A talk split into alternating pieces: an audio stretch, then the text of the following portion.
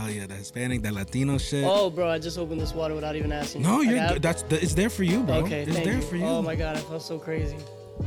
And whoever gets to this one first, bro, gets to it first, man. That's what it's there. Oh, you don't want to test me? Go drink as much as you want, bro. The only thing I ask is if you could try to pee after, pee after. But Oh if you yeah, have to no, pee in between, don't like, you gotta- yeah, you you gotta you go. would. That's why I did it right now. I was like, I'm not gonna wait. Yeah, I don't know. I have the bladder of an Iron Man, but um, Yeah, me too. But at the same time, uh, have you ever pissed yourself? When I was a kid, I pissed myself as an adult, bro. Like recently, like really, yeah, like like well- full blown, the whole bladder out. and not even not even that, bro. It was a bladder that was like overfilling. Like it was over, like like, Like, if like the tank was you couldn't sit up straight. bro it was bad i was in miami and i was with my boys um my boys and his girl and uh we were waiting in line to get into this club. And uh like both of my boys had to piss and it was Halloween weekend. So we're Halloween weekend miami right? So everybody's wilding out. And dude i just i don't like i had like obviously we were drinking and stuff we were bar hopping and stuff and we are finally going into this last club that had this long ass line but we waited there for like an hour and a half just to get into this club right and um, while I'm waiting there, dude, there's ops everywhere. The streets are packed, bro. Like packed, bro. This is downtown. uh, This is um specifically uh what's Wynwood, Wynwood, Miami, right? And uh, that's like the artsy fartsy district, and every single street in Wynwood, bro, was bumping, bro. Like you couldn't walk anywhere without bumping into anybody. That's how crazy it was. And then one of my boys, he was like, "Yo, I need to take a piss," and I was like, "Bro, I'm- we can't leave the line." He's like, "It's okay. I'm just gonna fi- find somewhere to piss in the street." And I was like, "Damn, if you get caught by a cop, bro, in Miami, Yeah, yeah. that's gonna suck because then you're gonna need to go to court and you're gonna need to fly back here." That was going through my mind, right? My boy found some bush and he was fine, dude. And I was like, "Fuck it, I'll hold it." Bro, I shit you not. The line keeps going, the line keeps going. We get to this one part where there's a door. It's an exit door and uh, the security guard's letting people out from there. And I look at him, I'm like, yo, dude, can you please? I will run to the bathroom and run right back out. And he's like, yo, you know, I can't do that. And I was like, bro, like, I promise you, bro, like, I'm about to piss myself. And he's like, I can't do that. And I was like, all right, fine. And bro, keeps getting worse and worse and worse. And bro, like, the pain I felt in my bladder, bro, I've never felt that in bef- before. And on top of it, I was drunk. So I was like, fuck. So then we finally get to the to the front of the line. I literally just pay the lady. Like I was just she was like, How many of you is it? I was like, I don't care, put it on my card. And I just told my boys, like, yo, grab my card after she pays for it. And I just ran inside. Dude, I'm running through the dance floor. And I'm like, and people look at me like I'm crazy, bro. Like I'm just like, like fucking weave, weave, weave all through the fucking dance floor, right? I get to the bathroom, and there's a little bit of a line, but you know, guys are pretty quick, so it's a little bit of a line. Bro, I literally get inside of the bathroom, right? And then like literally as I'm looking to go, there's only one stall and one urinal, right? And there's like fucking like eight guys like sharing this one bathroom, right? Dude, as as soon as I step into step inside, I see that the the stall is open. So I was gonna go bum rush that, but then some guy took that, and another guy took the urinal, dude. And without me even trying, dude, without me even trying, It just flowed out. it just full of every. There was no stopping it. There everything, bro. everything, everything, bro. And you know, it's the most embarrassing, like defeating feeling, bro. Because the worst thing, I was wearing jeans, right? I was wearing jeans. I was wearing, but wait, wait, wait. I was wearing black jeans. I was wearing black jeans. I was wearing black jeans, right? So I just see, like, you know, on the bottom cuff of my jeans, just, just drip. on the Oh, left side of my bro. ankle, dude. On the left side of my ankle, and I'm just looking at it, and I'm like, and I'm not gonna lie, bro. It was the it was defeating but released at the same time. Cause can you imagine Yeah, how yeah, that piss yeah, felt, nah, bro? bro. Like it was like the most conflicting shit ever, bro. It's like I don't even know. It's probably like getting punched in the face while you nut or something, bro. I have no idea. Like conflicting, right? I could only imagine. There was there was times where I was holding my pee where I was like low key catching anxiety attacks from how Mm-hmm. much I was holding. I was like, oh my god, Yeah. I can't imagine being in that position, bro. So I was I was fucked up. I got into the uh the I, I thankfully the the stall opened up. I just grabbed all the toilet paper. I started patting myself down as much. But you know what? I didn't let it ruin my night, dude. nah, no, wait, wait, wait, wait, wait. Nobody brought you extra clothes. bro, no, bro. We were in the middle of Miami, right? Like our hotel was like about an hour away or like 45 minute drive away, right? Um, dude, like I was just like, there's one of two choices here. I'm wearing black jeans. Nobody knows. Mm-hmm. Uh, dude, I just kept dancing the night away. Did you bro. wash them? Dude, I, what was I supposed to do? The sink. B- bro, the sink was probably dirtier than my jeans.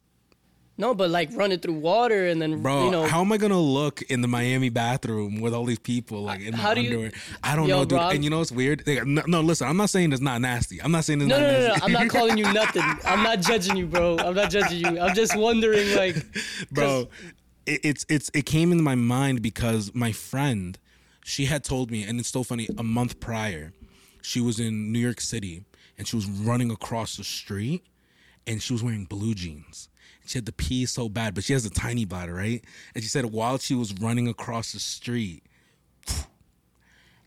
in blue jeans in blue jeans bro terrible oh my god. and then I told her I was like, and her school's out in um, Staten Island. She's in the middle of Manhattan, and they had to take a whole ferry and everything. And she's like, "What was I gonna do? Was I gonna go home and just like you know like, like you know ruin the night for everybody else?" And she's like, and I was like, "Yo, what did you do?" And then she's like, "I let the air dry." And I was like, "No." I was like, "No." So I felt a little like honestly, if it wasn't for her story, you would have felt like the only one. dude, I would have felt like I wouldn't have been able to enjoy the rest of my night, bro. Like I literally went back to the dance floor. I saw I saw my friends dancing and stuff. They're like, "Yo, did you make it?" And I was like, "Nah." But the like, fact that they didn't even notice, ah, right. you So won. like, I'm like, I'm gonna keep dancing, bro. I'm gonna keep doing my thing. let, let me just personally, right? Personally, Go ahead, bro. I don't Go give a fuck how I look after that, bro. Everybody just saw me pee Mm-hmm. myself, bro. Y'all gonna watch me clean my pants? Yo, and it's, it's what nobody noticed. I peed myself though. No. That's the caveat about about this whole shit. Maybe that's something I should have mentioned. While was this shit no was puddle. stream- bro, dude, I shit you not. Oh, the floor itself, dude, was disgusting. That's what I'm saying. Like this Miami bathroom, bro, it's a club. You know what I mean? And all these guys are like dogging it, right? Literally, as my pee is dripping down like my leg, right? Like it's just joining the other puddles that are there. You know what I mean? It's not like it's not like The it- other puddles. yeah, it's it's it's like a river going into an ocean, dude. It's like, are you gonna realize how much water the river's putting into the ocean? Like, no, the ocean's the ocean. So that's how that's how it was. Nobody noticed, except if anybody was looking at my face, they'd probably see like, oh, oh, you know what I mean? Like I was wilding, I was wilding. So nobody noticed.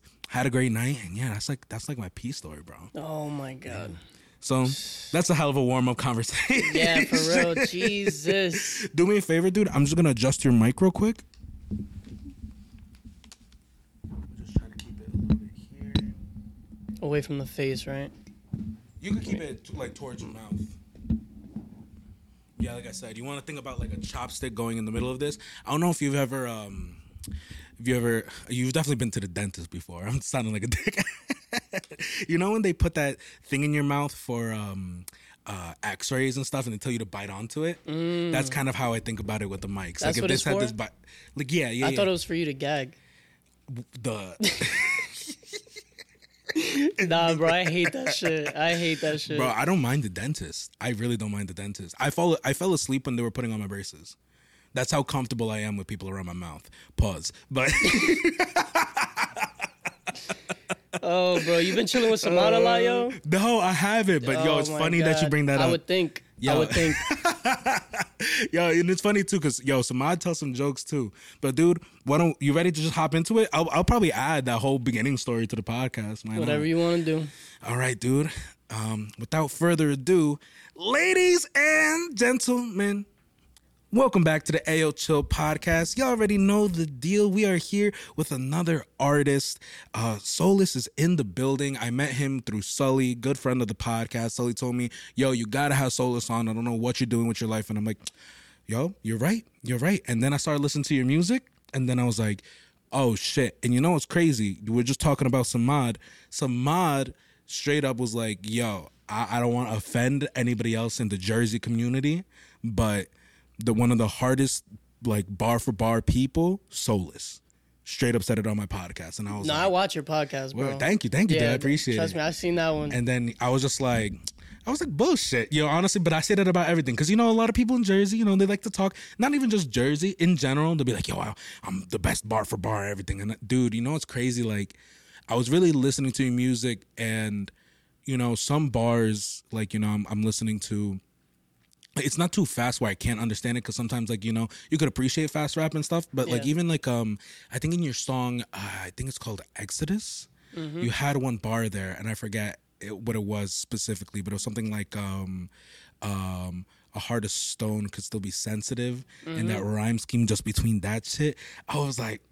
Play that shit back, bro. Play that shit back. What? I was like, and I played it back, and I was like, damn, like that's fire. And then even other, um, another song you have, I forget. I think it's God Talk and then in in your the ver- the second part of the song where you're in there right you have this part where it's like um uh, how do I feel? Something you talking about, like how I feel about uh, rapping about violence in music, and it was like that "Do, do, do, gu- gu- gu- garbage. I was like, Yo, I was like, this man do have bars, and I was like, oh shit. And I'm looking through your shit, and I'm like, damn, like this man's really slept on. So shout out to Samad, shout out to everything. That was the longest intro I've ever had in my life, dude. Hey, let's let you talk, something. my boy. Let get take a couple seconds, minutes. Let the people know who you are, where you're from. uh, I go by the name of Solus. Um, I make music. I like to consider myself more so a writer. Mm-hmm. You know what I mean? Other than that, I'm Puerto Rican and proud. That's it. Hell yeah, dude. Hell yeah. Dude. So why don't we just jump in right where we left off there, talking about Samad, your rapping, even like what what is your reaction to even what I just said about like those two bars? it's it's kind of refreshing because when I write, because like I said, like I consider myself a writer. So what mm-hmm. I pride myself on is the words. You know what I mean? Like for people to be like, "Yo, when you said this like that." That fills me up, you know what I mean? And for people like Samad to be like, yo, you're one of the best bar for bar, I'm like, what do I have? You know what I mean? Like if you look at my catalog, you go look me up on Apple Music, Spotify, like you get what, one project with maybe three singles at best. You know what I mm-hmm. mean? So it's like I, I kind of feel like I'm the Nah, I don't want to say that. But you know how like there was at a point where like Jay Electronica was like everybody was like, "Yo, he's the best," but he never had nothing. Like he had one verse or something like that. It's like that's what I feel like people like try to hype me up to be. For sure. But I do pride myself on on the words, the way I write them and what I'm saying. You know what I mean? It's not about uh how how fashiony the rhyme scheme is and shit like like that's a plus. Word. But what I'm saying is what I like really try to focus on, you know what I mean? So for you to say stuff as simple as um a heart of stone could could be sensitive, you know what I mean? When you when you quote something like that so simple, that makes me feel happy because it's like, wow, I think he's getting the bigger picture of what I'm trying to say. You know what I mean? So yeah, for sure, dude. but I feel like it's hard for people to to to to digest music like that today. You know what I mean? Not to sleep on anybody. I know listeners could do it, but I feel like they don't want to. You know what I mean? Most of the time. I, I think I think you make an excellent point there because you know even with um man even with I, I like I'm not gonna lie I'm not super into the mainstream hip hop right now. Like I'm really into like I think every anybody it's easy to connect with a song that just makes you feel hype. You know what I mean? And that happens to tend to be a lot of songs about violence, guns, whatever. Um, and even if it's not about that, it's just like just hype music where it's like I'm the best. I don't give a fuck. Blah blah blah blah, and has a sick beat. And I could appreciate that for what it is, right? Because like when I'm running. Like you know, I'm not gonna lie. Like if I had to choose between something eh, like super inspiring me to like get that last mile, if I had to choose between like I don't know, like um Exodus or yeah, Exodus or like Black Skinhead by like Kanye West, you know what I mean? I'm, I'm like, damn, you know, I think I'm gonna, I think I'm gonna pick one over the other, you know. But although when I'm doing those long runs and I want something to like stimulate my brain and get me thinking, I will choose choose yours over over Black Skinhead and stuff. So, but like I said, I think it's interesting because I don't think a lot of people like or it's not popular right now the kind of music that you're making you know what i mean or it's not easily sellable to people because basically you're asking them to think you know what i mean and god forbid god forbid we ask our listeners to think when they're listening to our music I mean, and I, I, I wouldn't want to think that I'm trying to make somebody think. Mm-hmm. Like when I'm writing, I'm like, yo, what can I do to make somebody really sit here and like philosophize something? You know, I'm not really doing that. I'm kind of Mm-hmm. Yeah. just. It, there's there's many ways that I could go about it. You know what I Mm-hmm. mean? And I feel like my way is not the only way, because you do need black skinhead or and you know what I mean other music for different events. You can't be playing Solus in a club. You know what I mean? for sure for sure everybody has their own purpose. I just feel like one purpose is what people are paint, are painting to be the only purpose. You get what I'm saying? Like if you're making music, a lot of people look at you like you're trying to get big. You know what I mean? You're trying to make it. So what are you doing trying to write these ideas down when you should be focusing on making it. You know what I mean? Mm-hmm. Like these are the topics, these are the beats. Now, why are you not doing these things? You know what I mm-hmm. mean? And it's Yeah. like, bro, just just cuz I'm making music doesn't mean that that's my goal. You know what I mm-hmm. mean? And not to say that that's not my goal. I would love to be financially stable off of music. Mm-hmm. But I have so much respect for art that it's like that's that's that's the last thing on my head when I'm writing. You know what I mean? Because I'm doing it because it's something natural for me. Like what I try to tell people is that for me, the reason why I don't have a lot of content and I'm not gonna put anything, I'm I'm kind of lazy when it comes to this. You know what I mean? Mm-hmm. In the sense of like the business aspect and getting all that stuff. But aside from that, bro, I write like once every month twice every month. You know what I mean? Like it's a rarity, especially right now. You know, in the past, I used to wake up every day and write, but that's because I felt it. So I try to tell people like, for me, it's the same way when you feel hungry or when you got to use the bathroom or when you're thirsty. It's a feeling and you go to satisfy the feeling. It's not like there's not a goal in your head. It's just a feeling that you have to uh what what would that be? A feeling that you have to accomplish, you know what I mean? Word. You go to the refrigerator, you grab what you got to eat. You feel the you feel like you got to use the bathroom, you go to the bathroom. I feel like I got to write, I go search for beats. You know what I mean? It's not something that's like uh I'm out here chasing it, you know? Word. you're kind of just like satisfying like you know like a hunger. The something like need. yeah, yeah, need, because I feel like I'm an artist by soul, you know what I mean? And I feel like a lot of people are, they just let I mm, I don't want to say that either because there's so many like gray lines I in mean, you between could, this. dude. This is the place to, to to challenge those gray lines, man. I, I wouldn't mind, bro. Nah, nah, because I'd be super mad if I said something and I go home and I'm like, damn, that's not the way I was supposed to say it. So, like, for instance, somebody that I love, like, I respect the shit out of him in his pen game, the guy that, uh, TYG, the one that we did Cain and Abel. Okay, yeah. So, him, he started off, well, I don't know if he started off this way. I'm sorry, TY, if I fucked this up. But he started off as a battle rapper and then became, you know, like making music, music. But, bro, he's so ill. Like, I feel like a lot of battle rappers battle rap and then they can't make music. That's a good point. Yeah. But he came into the music ill with the pen, like ill. His first project was the Cain and Abel one, but aside from that, his own project was No Pressure, No Diamonds. Bangers. I'm talking about bangers, like stuff for the mainstream. And he told me, like, that's my goal. I'm trying to hit that point. I don't disrespect him for that because when I listen to it, I'm like, yo, you did it. And you did it the way a lyricist would do it, in my opinion. You know what I mean? I could be biased because I know him and shit, but like, he's somebody who chases the game and chases that, you know, that star quality, that Drake status. But I feel like he does it with artistic integrity. You know what I mean? I just don't have the heart to do that, you know? Like I, I just can't do it. And it's not that he's faking. I think that's what makes it organic, is that that's his personality for real. He could be a rapper's rapper and fuck around and go in the club and be like, shake your titties and mm. like he's mad funny, bro. So he could hit like almost any lane. And it's natural for him. For me, it's not natural to go to a club and be like all dancey and shit like that. Like it's just it's not naturally in me. So I can't I can't it's hard for me to fake shit. Even with recording, when I first started recording, the the engineer would always tell me like, "Yo, bro, you're not saying it like you feel it." When I first started, and it's because I had a hard time acting about what I was writing about. You know what I mean? It took me a while to realize like, "Yo, I gotta." The same way I caught that emotion on the pen when I wrote it is how I gotta deliver it. For sure. But it took me a long time because I can't I can't fake it. You know?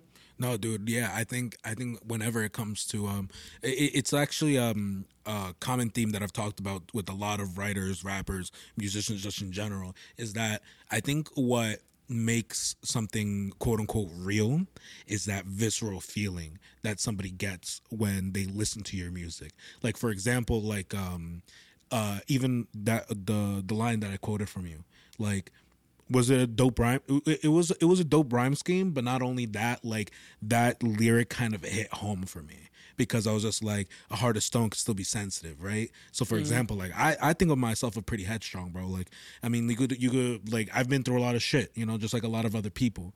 And you know, when I think about that, I'm like, fuck, bro. Like um, yeah, like I, I've been through like people like you know passing in my life, losing like you know good friends and all this shit, and like you know it's not like it's a facade that like you know I'm not hurting, but it's like it's like you know I put up this front. Not it's not even that I put up a front, but it's like I'm actually like a lot of people see me and they're like, oh, how are you not affected? And I'm like, bro, like I'm just put together because I know like I need to be put together, but it doesn't mean like I don't cry when I get home, bro or like there isn't moments like you know where I think about like you know for example like my mom and I'm just like oh fuck like you know like and I and I don't I don't see like a picture of her and I, and I don't cry you know what I mean? I might not do it in mm. front of people and people all get to see like oh he's this podcast host. Oh he does this. Oh he's such a hard worker and it's like yeah I am those things you know what I mean? Like thank you. Like I appreciate you for seeing who I am but I'm also like you know there's there's a person behind this you know that deals with life like every other person and that's that's kind of what i get from a lot of other people as well and especially like I know I'm going deep into this line, but this is what I see when I have guests on. You know, like I've had the people who are just like, "Yo, I'm a gangster. I'm this. I'm this. I'm that." But then, you know, like as soon as we get off camera, you know, they're just like, "Yo, I got my baby girl at home. Like, can we hurry this up so I could get out of here?" And I'm like, "Oh shit." You know what I mean? Like Yeah, like you you you're human. you're human. exactly. You know what I mean? And and like like I said, I guess that's what I took from from that line. Yeah. Um, my bad. I kind of lost my chance. Oh, vis- visceral. So like you know those, those visceral those visceral things when you when you say it. You know what I mean? Because I feel like when you said that in that song, like I was like, he meant that. You know what I mean? Yeah. I could feel like he meant. I felt like he meant that, and it's like because it was so real when you said it in the song, or at least like it came off that way, and I believe like you know it's it's real, obviously. Um, like that's that's the feelings that people get you know? Like I'm, I'm not gonna feel that way. You know you see rappers all the time people who are trying to be something they're not.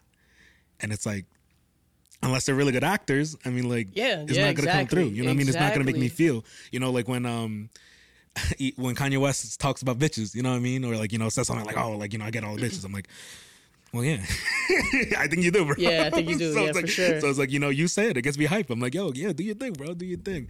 Um, yeah, dude. Sorry, went on kind of a tangent, but uh, that's nah, kinda, you're kinda you're good. goes, you, you the know? heart of stone can be sensitive. Kind of came from a. It was a Bob Marley quote, I believe, where that Mm. one came from. But I also in I also tried to interpret that because there was also something where it was like the tree. Oh, I said it in the in the in Exodus too. The tree that doesn't bend will break beneath the storm. Mm. So if you have a heart of stone, you know what I mean. You still have to have a quality of like softness, but softness doesn't mean that you're weak or like it's a. It's not a bad thing. Because you bend doesn't mean that it's a bad thing. It actually helps. You know what I mean? A stiff tree would would snap.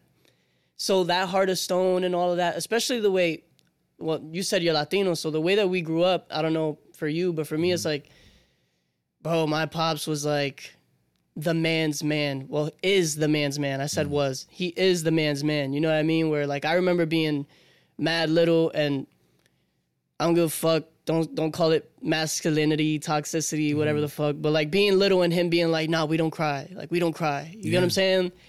But now we do cry. You get what I'm saying? It, it's it's good and it's bad, but that's where it all stems from. Like trying to tell people like, yo, we could we could show a side that that that we do have. You know what I mean? You don't gotta act like because everything that we see, media, images, majority of that shit is is very fake and filtered. Yeah, it's a You know what front. I mean? It's really a front, you know, and that's why I even like. um I've talked about this before on the podcast too. That's why that's why I like this this format and this this type of platform because I don't think um up until this point I don't think anybody could come on this podcast for more than half an hour with the way that I ask questions and I challenge people and be fake. And I have I'm not, I'm not Yeah. gonna name any names, but like you know, like you could definitely see there's some people who are just like not with it, you know what I mean, or they're like you know like they're they're going around certain answers. I'm not gonna push anybody to not sh- to share anything that they don't want to, mm-hmm. but that's the whole point to be here. You know what I mean? It's like Yeah. like people feel your music. Now I want people to see who you actually are. You know what I mean? Like, and and there's been difficult conversations here, dude. I mean, like even like um on a solo, po- I did a one solo podcast um where it was just me, and it was the first time I ever did it, and uh, I cried in that podcast because I was just like, you know, I was I was pouring out my whole heart, my journey, and where I've been, and um, yeah, dude, like uh, like I said. The, my reels, you know what I mean? Or even if, if you look at all of the thumbnails I have for all the YouTubes and your thumbnail will be the same, it's always smiling. It's always like, you know, because I think for the most part, there's good vibes here, you know what I mean? Yeah, Like, yeah. I like to welcome It doesn't always have to be so so you know? serious and dark. Yeah. You know what I mean? but uh because it's also hard to sell that as well you know like as, as a business you know like people don't always like to be fed that and that's why i feel like even the media a lot of these days you know they don't show like oh like when's the last time you heard about ukraine in the media you know what i mean unless it was talking about like some nuclear shit you know what i mean no one's talking about how much they're suffering still and there's other people who are suffering all around the world and like you know we don't Yeah. talk about that shit at all And that shit don't get news coverage. We Yeah. only get. Yeah. You- You're good. You're good. I ain't even gonna. no, no, no, Because sometimes I speak from a place of like, I don't got all the information. You know what I mean? I Mm. sometimes I just speak because I feel it. You know what I mean? Mm-hmm. So it's like, not to take anything away from Ukraine, but what, what do we have there? You know what I mean? Mm-hmm. What, what's our business there that we have to, that we have to convince the American people to have sympathy for Ukraine, That's as a- we should. I'm not No, saying we shouldn't, no that, that's a good point too no that's a very good but nobody talks about Palestine in the news. Yeah, no one You does. know what I mean? So no one does, and no one talks about like you know like uh I mean there's there's a whole bunch of examples. I mean even stuff that's going on in China with with um uh the Muslim Chinese people over there. Um you know it, it's That too. insane. It's insane. Um but no, but that actually brings up a good point. And uh don't ever feel like uh like you you can't just speak your mind because honestly like here i've said stuff on the podcast before even be, before where i look back and i'm like ah like maybe i didn't explain myself enough but it's it's fucking okay to make mistakes bro i, I really could care less like Oh no, of like- course. It's just I don't want to. I'm very choosy with my words. You know Oh, what I mean? I try sure, to I try to uh, let people know what's in here. So it's like I'm speaking from a place of I don't got all the knowledge, I don't got all the information, but this is how I feel. You know what I mean? And I don't want people to miscon- misconstrue that Oh, yeah. because they could take me saying the Yuho Crane thing as like. Oh, he thinks he knows it all, and this, this, and that, or conspiracy theorists, or you know. So Yeah, for sure. And you, and, and and what's crazy too is that if someone stopped this podcast right here and he was like, "Fuck Solus, man," like like he said this shit, it's like that's a testament you- to their character. Yeah, yeah. It was like Yeah. you, you didn't even listen to the rest of the podcast to see where he goes to. You know what I mean? Mm-hmm. And that's that's that's even coming back. Like that's why I really like these platforms, man. Because it's like you know somebody could say one thing, and it's like, all right, well, did you listen to everything he said? You know, did he did, did you really try to like deep dive and like what he does and how he holds himself as a character? And even sometimes it's hard, dude, because like. We're gonna stay here for like an hour and a half, and like I'm gonna tell you, right after this, it's gonna feel like it's zoomed. I'm very sure you probably felt that way about Sully's as well. Everything. you know. Um, and it's wild because I I usually cut these podcasts around like an hour forty five max, right? Um, but uh, sometimes I feel like I could go on talking for, with people for like six, eight hours. Sometimes even the best conversations are like the after After convos, yeah. dude, those are like. I don't know why. da- Damn, but I don't know why they. Well, not to say what to do, Mm-hmm. but I'm like, yo, if I had. But then again, the camera probably has like a certain amount of storage you could record in like one sitting, right? I mean, yeah, but Where it's I- like you just record as much as you can and then edit out whatever you need. But then that's probably Mm-hmm. way more labor and shit. So well, actually, believe it or not, I don't. I don't even edit these. I don't like the. the you kind of keep it raw. Yeah, I've Yeah, seen that. I- you I- just edit the camera angles and, and yeah, shit. yeah, and that- that's actually even just for the reels. Like even for the YouTube, it's literally just this shot of us sitting here the whole time, and like, there's no cuts. And I don't, I don't think I've ever done. Actually, um, I did a podcast with Sir King, and he went to the bathroom, and I was just like, "Damn, there's like five minutes here where I'm just sitting here." I was like, "I'm gonna cut this out. Like I don't think there's anything important in between this." Um, but besides that, and I think one other podcast um some of the other pod like before i even started doing video podcasts and i was just doing audio i would cut some stuff out there too because like we'd be cursing a lot Yeah, yeah, yeah. i don't mind cursing but it's um there- i think i think you have to like i said if you're gonna do it do it with emotion like mean it you know what Yeah, i mean yeah. or or even if you're being funny like who, who gives a fuck Thank God for these podcasts, bro, because them radio stations do not do it, bro. yeah They do not do it. They Yeah. Mm-hmm. always hit you with the same questions, bro. The same questions. Thank God for podcasts, bro. yeah dude yeah i appreciate it can, can we actually go into a little bit what was that other lyric i was telling you about Um, I think that, that that's a good um uh point of discussion as well. Uh, the one where it's All like, of that, uh, yeah, garbage. dude, that Yeah. lot, bro. When that dude, it's so funny, bro, because I'm a very visual person in in the in like in my mind when I'm listening to to to rap and hip hop and everything, and all I'm thinking about is like you in in the in the and like I don't know even know like on top of a tank or something like that, like and just throwing the trash can, and be like fuck all of that, bro. Like that's Yo, incredible, bro. Talk to me about that line. that came about from majority of my experience as an artist prior to the whole podcasting world prior to you know what i mean um a lot of the stuff today that gives you an opportunity to really hit what you're talking about like bro i remember growing up and people telling me you can't have a song longer than three minutes i'm like who the fuck came up with this rule book Mm. I can't have a song more than three minutes. It has to be hook, verse, hook, verse. What do you mean? I remember being in the studio and having these conversations, and I remember being like, yo, I want to record a six minute song. Like, I remember saying that and being like, yo, I wanted to do this and that. And no, no, no, no, no, you can't do that. People don't got that attention span. Don't do that. Don't do that. You mm. can't do that.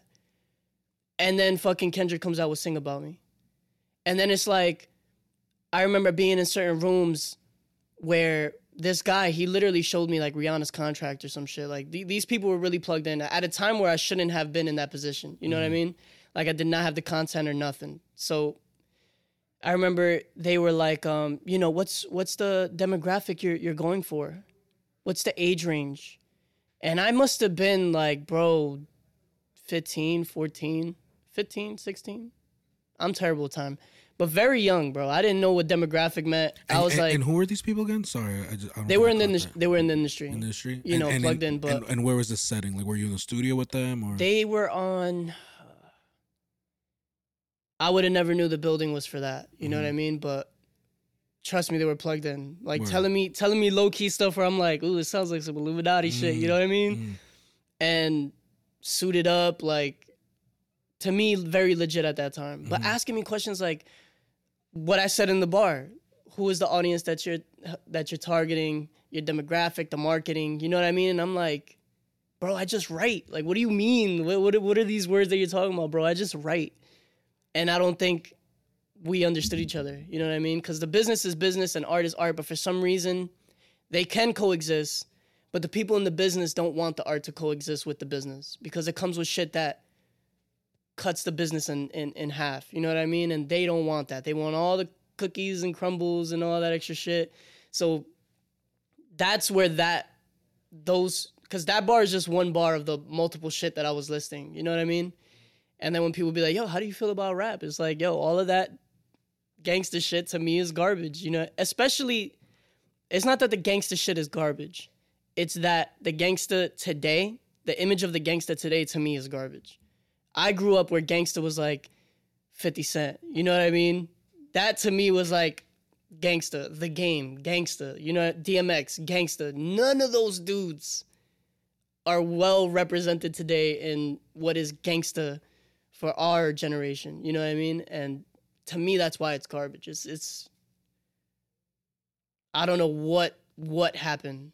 The business happened. Yeah, The business happened. I, I think I think that that's definitely true, and I think um a lot of people too like yeah I think that just gangster rap has just like been so it's been been portrayed in the worst way in the media because if you really look at like old school boom bap gangster rap you know what I mean like and it and it's crazy because it's it's crazy to say that I actually think looking back even though I love the music old Kanye would be considered corny as shit today. You know, and even especially looking at like at, at, at his documentary, I respect the shit out of him. But I don't think any and the only reason gangster rappers don't like call out Kanye for that shit is number one, they didn't really look at the history of what he's been through. And number two, like it's not cool to say the things that they were saying back then today. And I know I'm kind of just like blabbering about it, but like examples. Um, and this is like let's say Kanye for a second, right? Kanye and his early music, bro, and his early career. And if I don't know if you ever checked out the Kanye documentary, um, It's and- very dope. I love yeah, it. and and anybody who who who hasn't, bro, you need to stop what you're doing and watch that. But in the beginning of his career, man, like he was very family centric. His mom was brought with him wherever he went. You know what I mean? He was really a mama's boy. You know what I mean? And I love the part where he would like go to her for advice, or she would just be like, "Yo, I don't think you're doing it right," or Mhm. like, "I don't like how you're doing this, Kanye." You know, like setting him straight when she felt like she had to set him straight, and giving him advice that she really felt he needed. Mhm. And he was he's a, a sensitive dude in a good way. Mhm. I, I I assume you know at that time, and you she could see when he would get like emotional about what she's saying, and she'll like try to tone it down and be like, you know, keep your keep your feet on the ground, you know, but stay humble. And I don't know what exactly what she said, I can't remember, but that part to me was like amazing Yeah. to see the part that she played. hmm And he wasn't embarrassed at all either. Like this was what who he was. And even though he was talk like I don't even think back then like he was talking like hella gangster shit. But like you know as the years got like moved on, you know like this was the beginning of his career. And this is when he also like f- first started becoming popular with like you know um uh what was it college dropout? What was his first first one that really popped off with uh through the wire through the limit Is that that's not late registration, is it? I forget what it is. I honestly forget what it is. But you know, his first one that popped off for the listeners. But like, you know, he even made a song for his mom too. And it was all about like I love you, mama, this and this and that. Yeah. And like like and it's like who would do that today? Like imagine I don't even know. Uh what, what's the name of the guy that everybody makes fun of for being so gangster? I forget his name. Um The the the YBN Melly. I don't know if it's him, but like it's just like you know everybody's like you know like I'm, I'm just a hardcore rapper. You know like they they they there's a bunch of TikToks that went viral like a couple months ago, maybe six months ago, like with everybody like joking around that stuff, you know.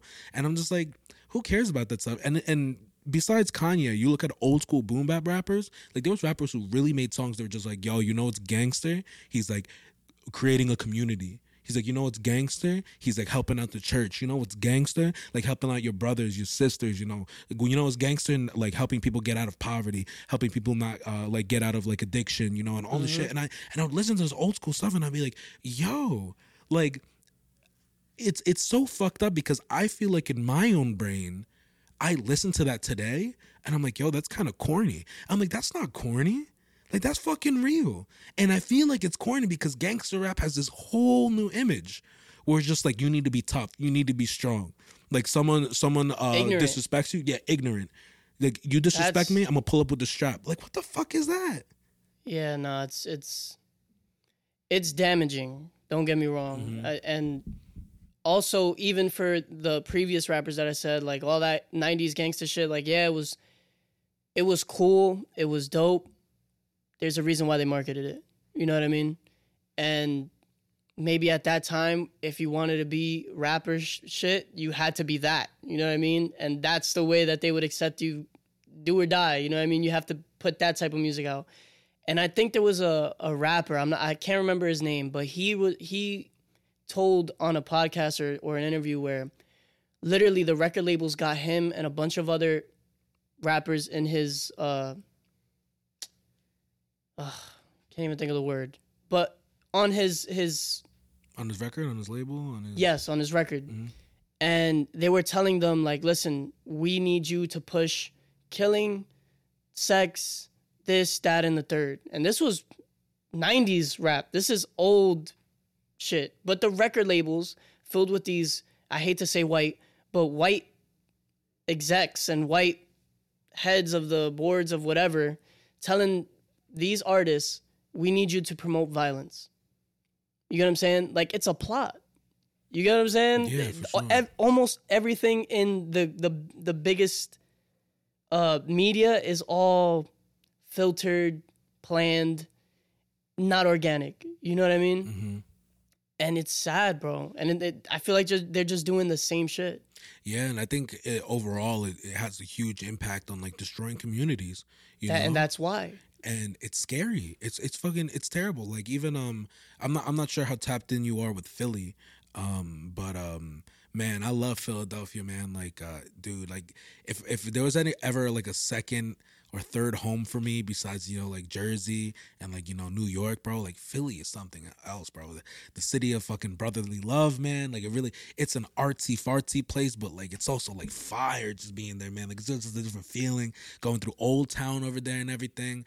Um, and you know, uh, I used to go there in between the years of like 2016 to like 2019. Like I was there very often because my boy went to college there. And man, it was a beautiful place. And I still think it's a beautiful place.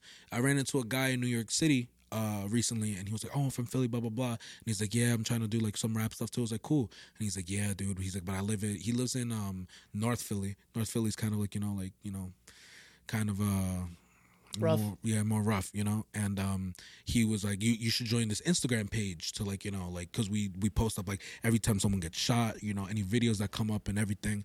And it's like damn bro like from when it was like at least when i was there till now like there's a whole different shift bro. I mean like i saw this video of this guy like i, I don't even know if i could call it like a robbery bro. It was really just murder and then like he happened to get robbed after like he murdered him you know what i mean? And it was just a guy in broad daylight just walking shot in the back of the head guys takes the wallet runs you know?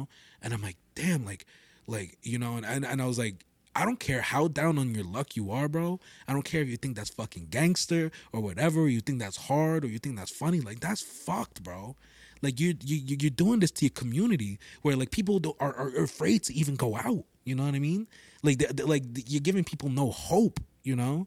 Like that person could have been like just working hard as hell or doing his thing you know i mean? Regardless of who he is bro. Like when that shit happens it's like fuck bro. And I, and I listen to this gangster music and i'm just like who who who fucking cares? You know what i mean? Like yes it feels great when i'm drunk in the club you know what i mean? And it's like if i really want to feed my ego you know what i mean? And be like yo i'm the baddest i'm this i'm this i'm that you know what i mean? Like yeah.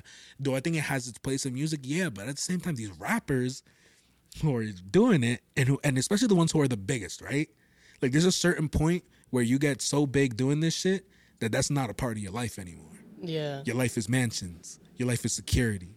Your life is this and this and that. And then where's where's where's the community? You know what I mean? And it's like, oh, that community never helped me. And I was like, well, you, you the least you could do is not fuck it up even more. You know? Yeah. I would say that's the least you could do. You know, a, a lot of other people might argue and be like, the least you could do is give back. Now that you've, you know, Made you've reached some type of success, I'm not even gonna hold them accountable, bro. I'm not even gonna hold any rappers accountable. Anybody who reaches accountable, best you could do is not fucking promote that shit, bro. You know? Yeah. Yeah, and that's honestly, yeah. Sorry, I'm, I'm kind of going on another tangent. Nah, you're good, man. Keep that- going. That's that's really what I got in my mind. You know, when you said when you said that line, bro. This all comes back to like you know saying that shit. And I was really thinking about this the past couple of days, dude. Like listening to your music, and I was like, bro, it's the simple shit. You know what I mean? It's the simple shit, but like the delivery in that line too, dude. Like it's just like I felt it. You know what I mean? Yeah. It's like it's not like it, it's something that I felt. That the delivery was there. I felt it, and it's like I agreed, and it made me just fucking think. You know, and I'm really thinking, and and, and it's props to you, dude. Props to you, because I really you. think there's there's other lyrics and other songs that you have that I, is it's not hitting me right now, like you know remembering it, but like those two for the past like week have really stood out to me. And I appreciate like- appreciate I that, was just like, yeah, no, no problem, bro. Like you definitely deserve it, bro. You see, and that comes with, you know, we were talking about before where I had a hard time spitting on the mic and having it, you know, feel believable. I realized because at that time, everything to me when I first started rapping was be the best rapper, be the illest lyricist you could ever be. Like nobody could touch you. So everything I was doing was like rapidy, rapidy, rap, not much content, content. You know what I mean? And that's where I would go in the booth and not feel it because I felt it at the moment I wrote it, but it's just rapidy rap shit. I don't feel it no more, you know? Whereas I started to, as an artist, become more in tune with me as a person and my uh, relationship with the world, and then writing from that perspective and being able to be like, yo, I can step in the booth at any time and say this shit. You know what I mean? and actually feel it because I actually feel like that. I really feel like that shit is garbage. You know what I mean? Mm-hmm. So I just there's a lot of authenticity missing in the art. You know, you get what I'm saying? yeah, I I need not that I need. Yeah, fuck that. As a listener, I need people to be more authentic. And I think that's why I'm having a hard time today making music.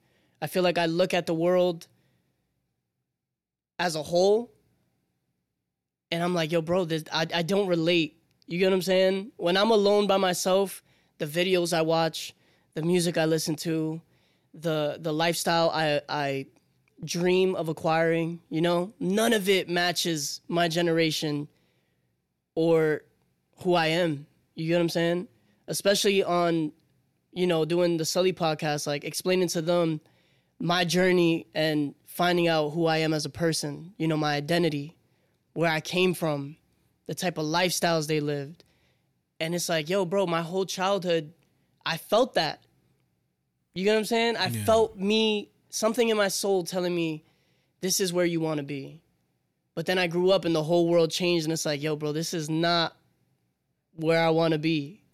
So how do I? I think sometimes I look too much, maybe the Instagrams or the radio, and like, just remembering like, yo, I don't fit this picture here. You get what I'm saying? I don't Yeah, know if. I if I'm supposed to be in this picture. I know as an artist, I'm supposed to be an artist, but where everybody else is and what everybody else is doing, I don't I don't think that shit is for me. Yeah, dude, and, and that's completely like respectable too. And I wish you the best of luck in your journey of you know carving out your own like area, you know, to like you know grow and and and promote yourself and you know really shine. But I did have a question. So when it comes to other artists, because you said there's not a lot of other artists that maybe you could like really look up to, or maybe like Mainstream. mainstream, mainstream, right? The underground mm-hmm. is filled with wonderful souls. Talk to me about that.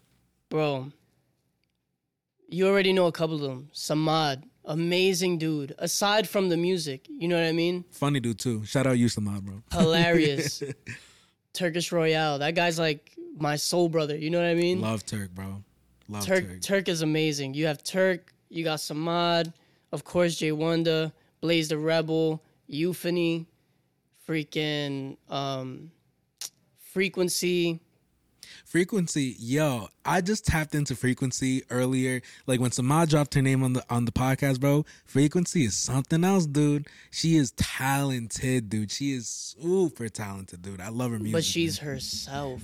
exactly. You get what I'm saying? Exactly, That's yes. that's what I'm trying to say. It's like when I think about music in general, right?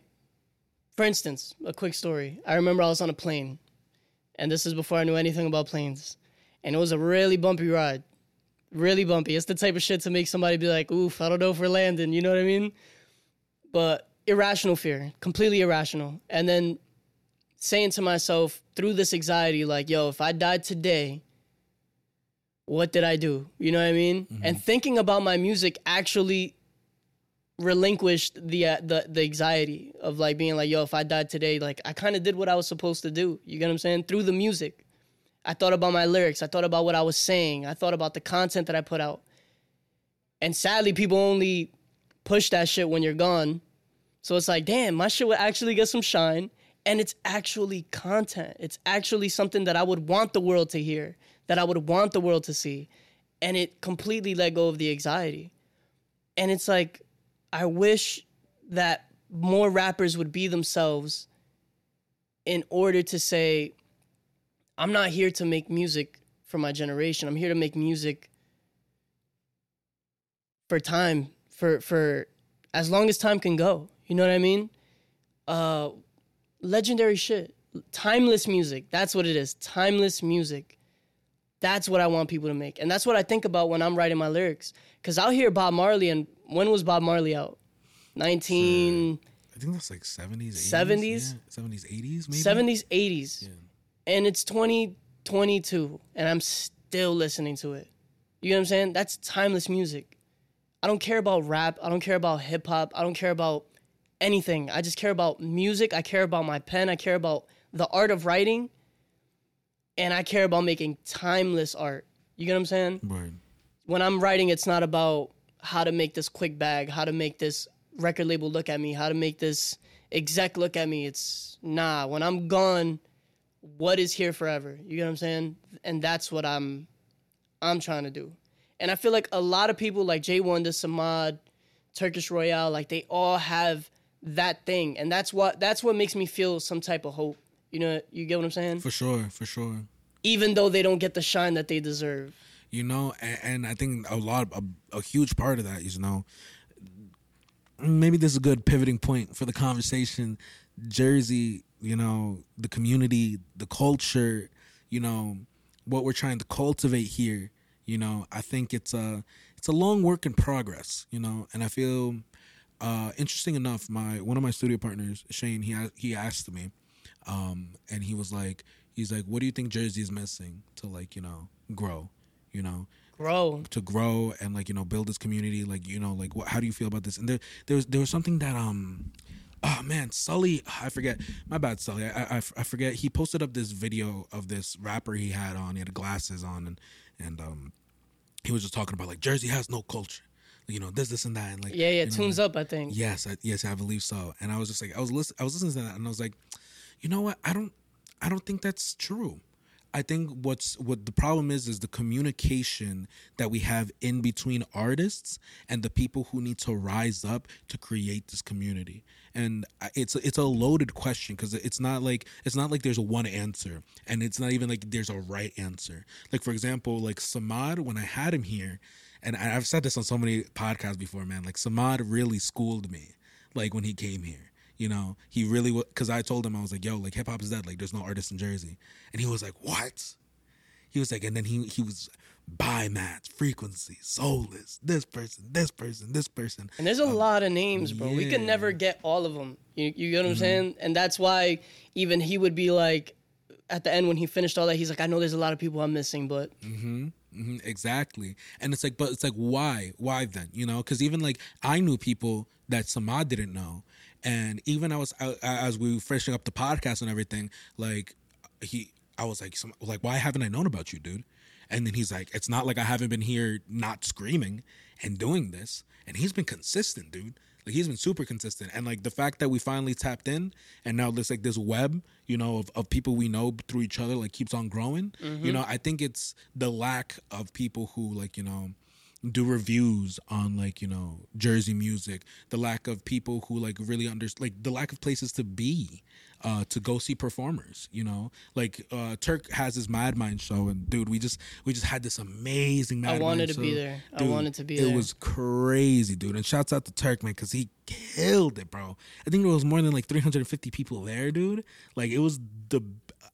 I'm not even gonna hold you, dude. Like when I had Turk on the podcast and he was talking about this, you know, I had seen the stuff he had done at the, the brewery or the, the, the distillery whatever before. And I was like, oh, that looks cool. You know what I mean? But dude, like this this place at, at Morristown, dude, it was packed.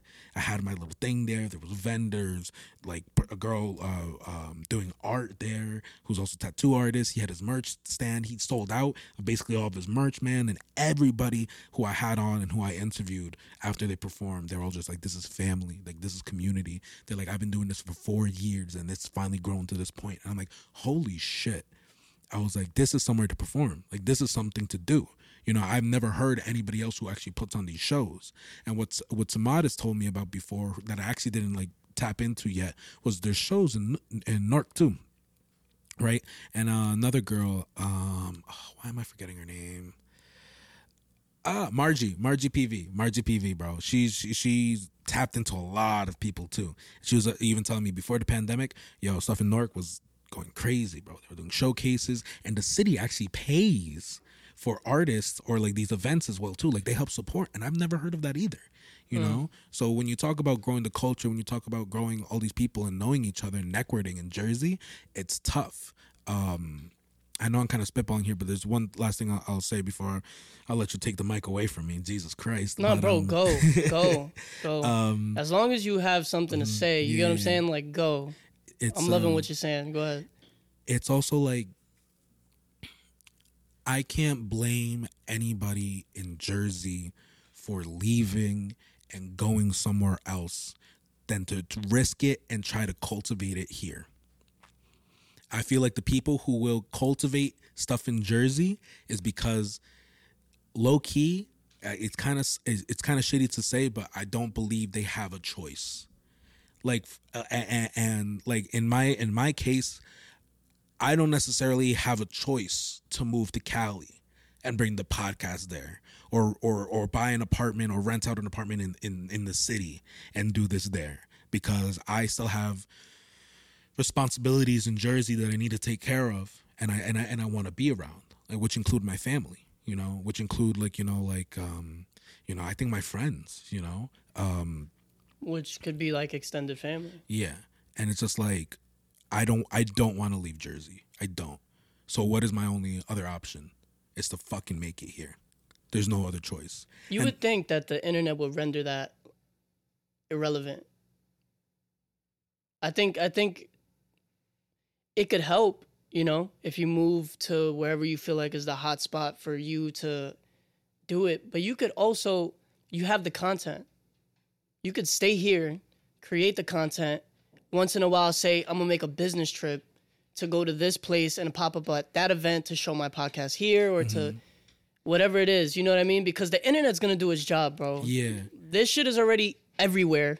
I appreciate it, dude. you get what I'm saying? Yeah, yeah, yeah. And it's and it's not it's not like I haven't low key done that already. Like I made a trip earlier this year to Cali, did a podcast in San Francisco, did a podcast in LA, you know, and I did it with my friends out there. They weren't artists or anything, they were my friends, but they were doing cool shit. So I was like, let's do a podcast. Like I'm not gonna come out here and not work. You know what I mean? Like I gotta tap in. And unfortunately I didn't get to tap into the music scene out there. But then I had people who are out in Arizona who I wanna go tap in with.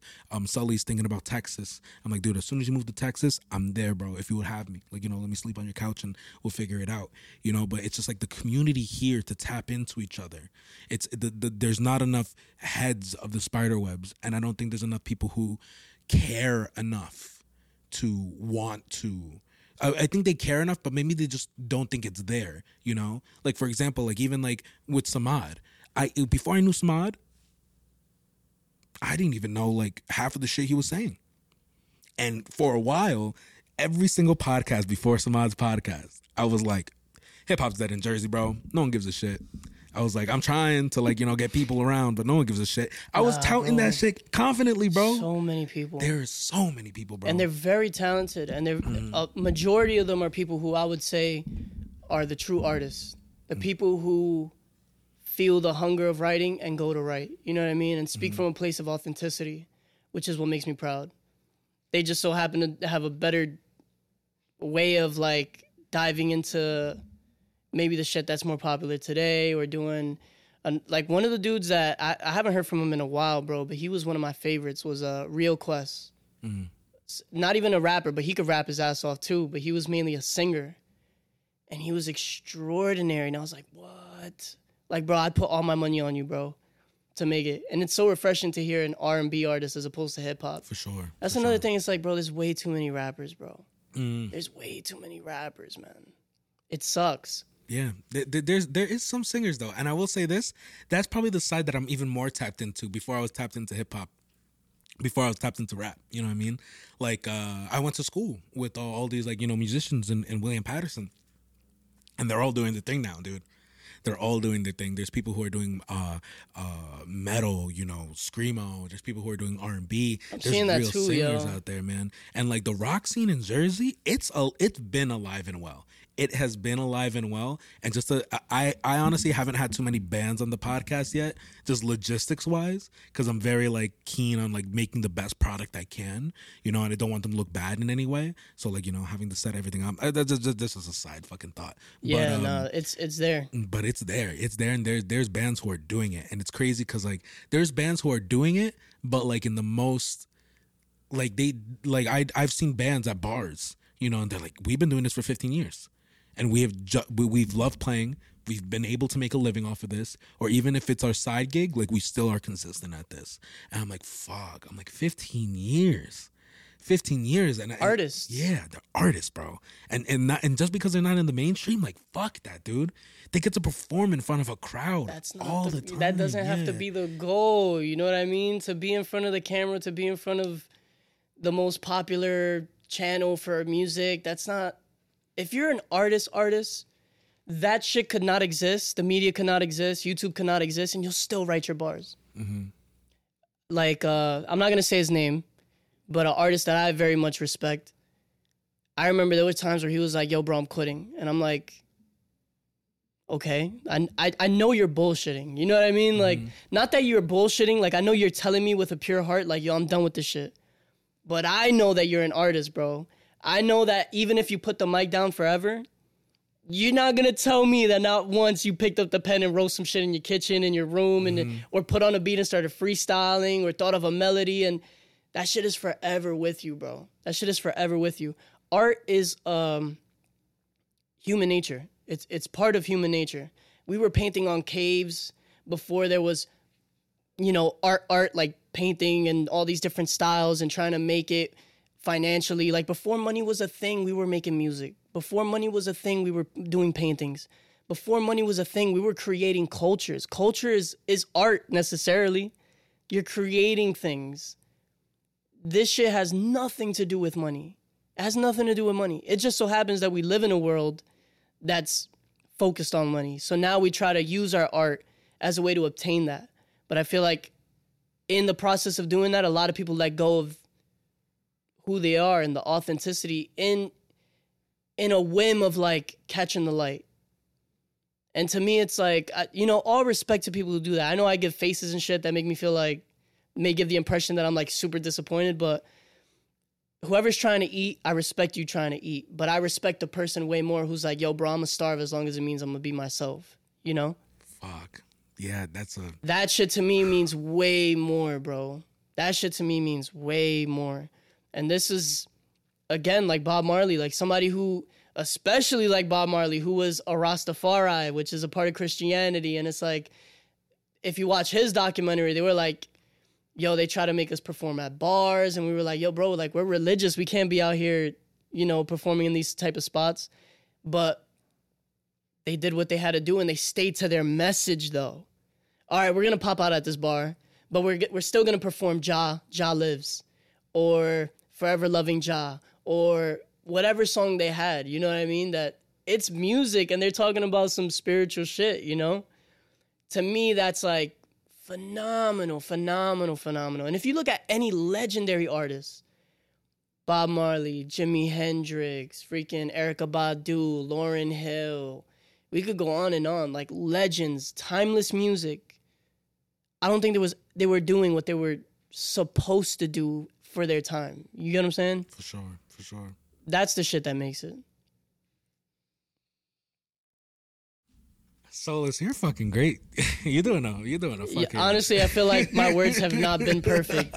They have not been. Ooh, dude, who cares about perfect, bro? I feel, came out of work at here, six. Got home at six. Mm. thirty, took a shower, fell asleep at seven, woke up at twelve. Like Bro. I feel like my mind is not perfect to where I could really explain myself the way I really want to, but I'm definitely passionate about art and like Tunes Up said, culture. That's been like the theme of my life right now is culture. And when Tunes Up said that shit, like I had the same reaction of like, yo, what the fuck you mean we don't got no culture? But then when he explained himself, I was like, oh, I get it. Like nothing original. You get what I'm saying? Mm-hmm. And he even explained how like Jersey Club was really something that came from another state. And it's Really? like I didn't I didn't know anything about that. if you watch it, he he says some shit like that. But it, but I understand it. I understand it now because I'm studying cultures in a sense of like Native American culture, African culture. Like that's what I'm doing while I'm on my break at work. You know. Mm-hmm. And when he said it, and I correlated it to what I'm studying, I'm like, oh, I get it. I get it. And and that's what he. I think that's what he's trying to say. It's like, yeah, we got great artists, but they're doing the same shit. Like, not even in the same shit of like making trap music, but they're still doing rap. You- get what I'm saying? Not to it's it's it's a it's an established genre already. It's already and that shit came from New York. The the origins of hip hop came from New York. That's not a New Jersey thing. You get what I'm mm-hmm. saying? That's not it's a part of the United States culture. So, you know, anybody in the United States, any state could rap and be like, this is our culture. But I think he was more so saying, like, yo, us as a state doesn't have anything of our own to be like, this shit came purely from here. That's an interesting point. That's an interesting point. I um But we have amazing artists. I do I do I do think we have amazing artists and I think it's like I don't I don't mind if we don't have anything original like as in like it came from Jersey but what I do think is important is that we indiv- like we not that we separate from everybody else that but but the people who are from here who I do believe is different from other people from around the country that I've been at are their most authentic selves you know? And I think this comes back full circle to kind of what we were talking about before. Um cuz even like um there's something about Jersey where like if we don't fuck with you or like we're not just we're, we're just not gonna rock with you period Like, you know, like if we if, if you're not good, and and that's very subjective, right? But I feel like in Cali, you know, if someone feels popular, they're they're there. And there's a lot of examples of that out there, man. I mean, there's people out there in Cali, dude, who are making millions of dollars. They have like half a million followers, half of whatever, and they tap into to like what that artist does. That artist came here to Jersey, nobody would know who they are. Because they're not they don't do anything special. They, they don't do anything unique. And i'm not saying this about all cali artists. That's not what i'm saying. I'm saying the culture out there and how they have their system set up and the people who kind of like um engorge themselves in in oh she's popular. Oh she's popping. Oh she's driving a benz. Oh she's driving this. She's driving that. You know what i mean? Like i don't feel that too much here in jersey because I don't think there's a lot of people who pop out like that. Like if you're a huge celebrity in general to the United States, like if LeBron came in his Benz, everybody would be like, "Oh my god, that's crazy." But I have never like gone to a restaurant, see someone come out of a Benz and gave a shit who that person is. I'm Yeah. like, cool, he does well for himself. But in the in in where I've been to in California, people might be like, oh, who is he? Why is he important? You know, this and this and that. It's like no one gives a shit out here about that. If you're real, you're real. If you if you captivate people, if you inspire people, you're gonna get that back. You know.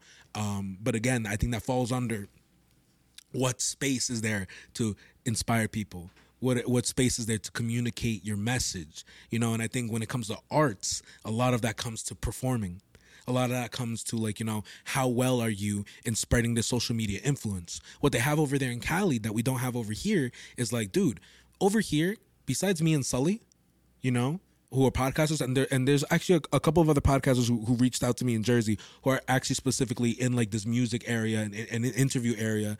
Um, but I think I could count them on one hand, like maybe four that I've seen.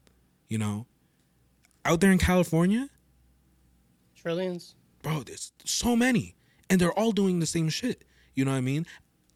Or even like they're all fighting for a similar thing, and it's almost like like uh, rap here. You know what I mean? If everybody's trying to become a famous rapper or whatever. Rap in general. Yeah, In, in in the general. Mm-hmm. United States, I feel like that's all people want to be, and and that kind of puts me in a weird position too, where it makes me.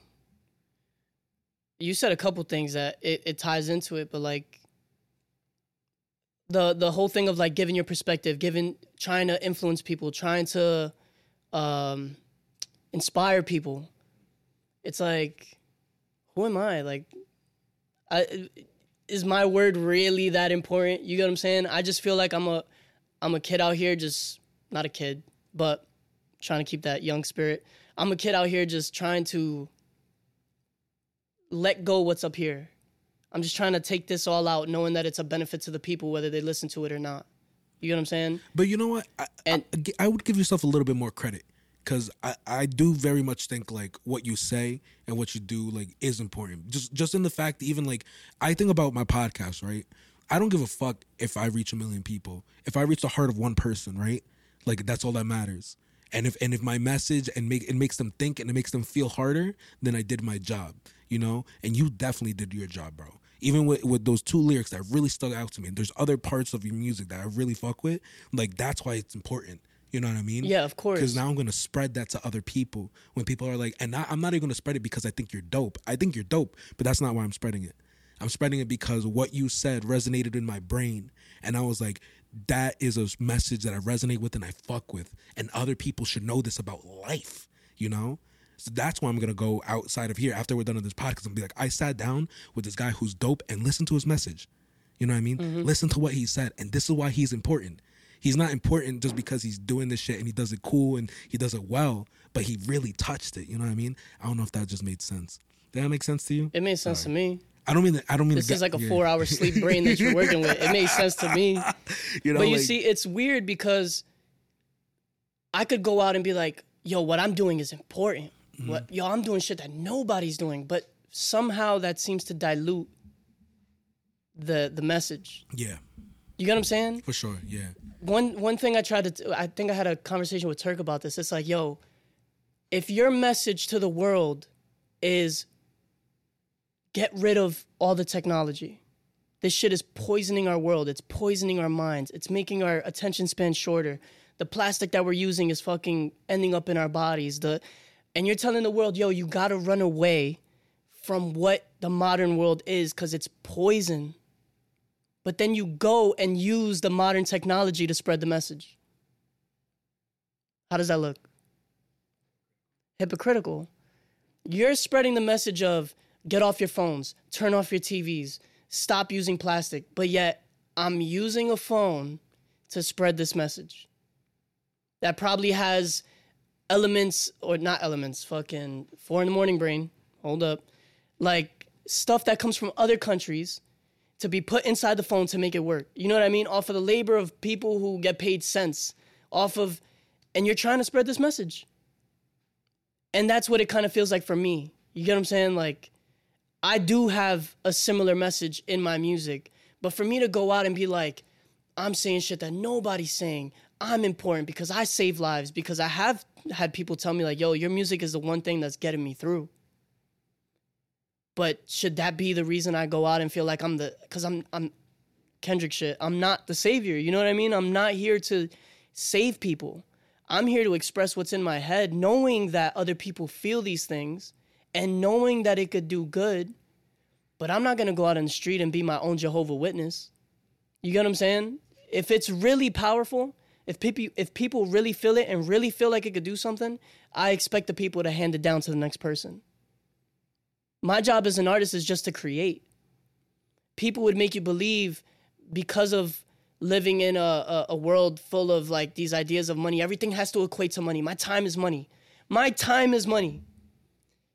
I do not charge my family to be with me. You get what I'm saying? Like Yeah. that shit is free because it's love. Everything in this world has to equate to money for some fucking reason. You get what I'm saying? It it my job as an artist is just to create. If you're chasing the fame, okay. But don't look at me and be like, yo, you're not doing it right. You get what I'm saying? I'm doing this shit 100% right. You're doing it a whole nother way, and that's cool. I don't judge you for it. Do I think you're a benefit to the people? I'm not sure. You get what I'm saying? But I know that I'm confident in what I do enough to say, yeah, I do do stuff that saves lives, but I'm humble enough to to know like I can't I can't go out there and promote myself as this person who saves lives or that's the that's the job of the people.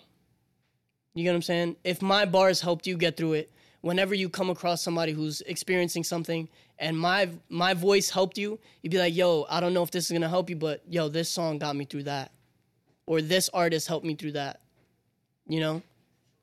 That's that's an artist. It's not about the money and the image and the and that was another thing I had to deal with. People telling me like, "Yo, cut your hair." People telling me, "Yo, why don't you dress better?" I'm like, "Yo, I don't give a fuck." Bro, I, w- I used to be in high school going to parties or even in like 8th grade like, you know, trying to get into parties and shit like that. And I'll mm. pop up in sweats like and not just regular sweats, bro. I'm talking about XL sweats. All right. I'm 130 pounds, like five nine. So get that. Try to get that. You know, I'm going to mm. school in the baggiest sweats. Like I really don't care, bro. It it's. I get it. There's a there's a healthy balance between things. I'm not saying artists have to be doing shit the way I'm doing it, because again, we do need the gangsters, we do need the parties, we do need the this and the that. But when the media is just giving one side, you have to look at the world and be like, yo, what is going on? Why are they just doing this one thing? Why is this the only shit that's being played? Why are female artists always in music videos showing tits and ass? Why is it that every reggaeton artist got women twerking in their panties, in their bras, in their this? Why is every reggaeton artist talking about sex, talking about bagging and all the money they got? Why is every why does why is that the case? It can't be a teacher once told me, right? And teachers rarely gave me good advice. But a teacher once told the class that I was in, when you're reading a book and you see something once, it doesn't mean anything. If you see it twice, pay attention to it. If you see it three times, it's there for a reason. The writer put it in there for a reason. How much tits and ass do we have to see before we realize the writer to this media shit is putting it in there for a reason. It's a very fucking valid point, dude. Very valid point.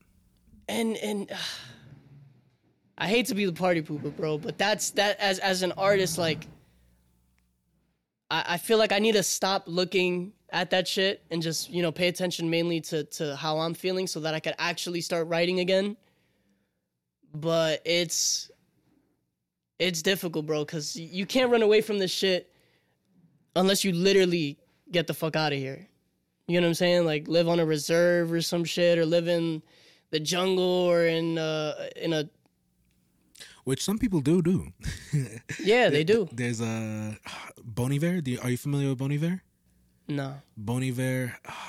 I'm, I can't remember any of his songs right now, but he might be somebody that you might be very interested in seeing. He, um, quick, long story short, he went through like so many traumatic things. Like, thing like he lost a family member, then his girl broke up with him, then went broke, and then he decided to just live in a cabin by himself. I think it was something for like maybe a year or six months or something like that, all by himself. And all he brought was his laptop and Oh, his his, his his production stuff, right?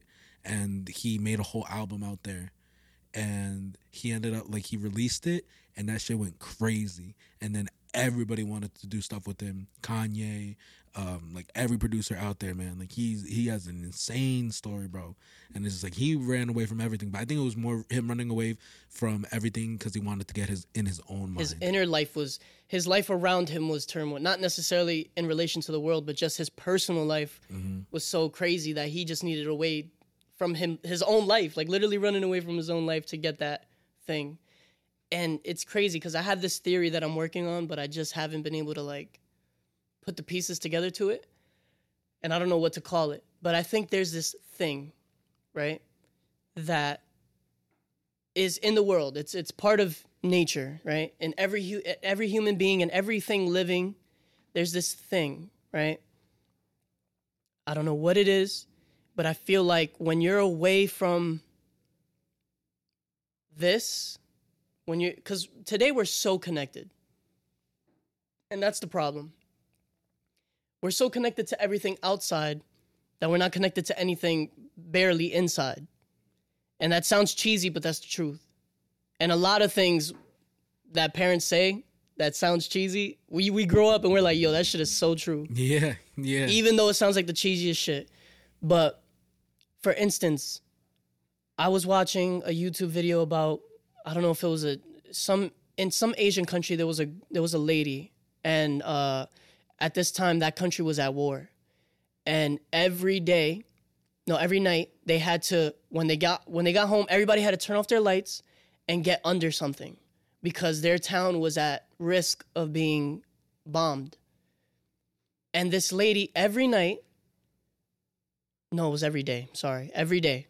So every day she would. She would put a paper on the floor, and the sun would shine on the paper or some shit. It was some. She just random. Imagine you, no phone, no nothing, having to be under your table every day because your town is at risk of being bombed. She found something to do, grabbed a piece of paper, and she was actually seeing that on the paper there was dots where the sun was, where the sun was shining. And every day, all she did was just doodle the sun and the spot that she saw it. due to the sun and the spot. For months and months and months, she seen that this dot was traveling across the sun, or like all these dots was on the sun, and they had like a path or something like that. She's credited with finding sunspots on the hmm. sun, which are these.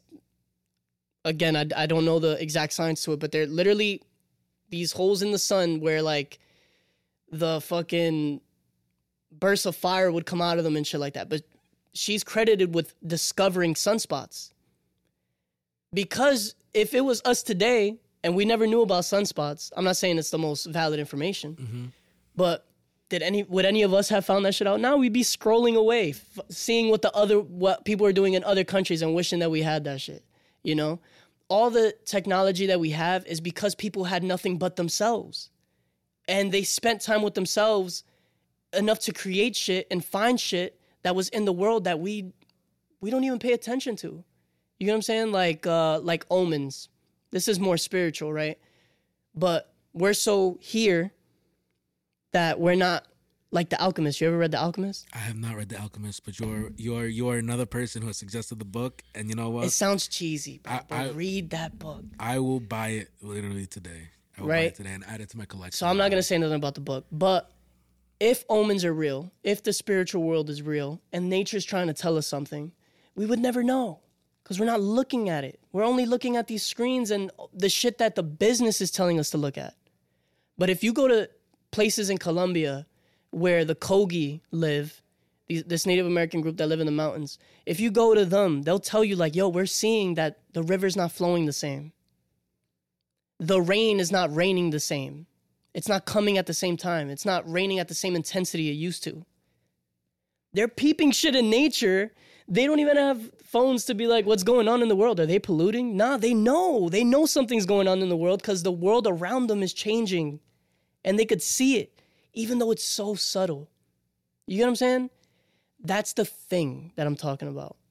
There's something in nature that if we put down the phones, if we put down trying to connect so much, I'm not saying it's a bad thing because I do it too but there's like this raw energy in the world that if you pay attention to it, you could create shit so spectacular. You could peep shit in the world that other people never peeped before. Sunspots, omens. You could tell by the way that your rivers flow if some shit is wrong. By the way the water the way the water comes down when it rains. I had a friend tell me one time, I was like, "Yo, look at that cloud." And she was like, "Oh shit, my aunt told me and they're from Salvador." She was like, My aunt told me that when a cloud looks like that, it's about to rain. And it was like clear skies. You get what I'm saying? It was just this pattern of a cloud. The next day it rained. You get what I'm saying? That's what people, that's what we're disconnected from. People who fucking throw their water bottles out the window or fucking anything out the window like plastic or, or trash. It's like, do you not know that where that shit lands is where your food comes from? Your tomatoes, your lettuce, your potatoes, your watermelons, your pumpkins, all the shit that you love and enjoy comes from that fucking ground that you're treating like a trash can. The animals that you love to eat eat from that shit that you're throwing on. You get what I'm saying? We're so disconnected to the most simple things that we just destroy shit. We just destroy it, bro.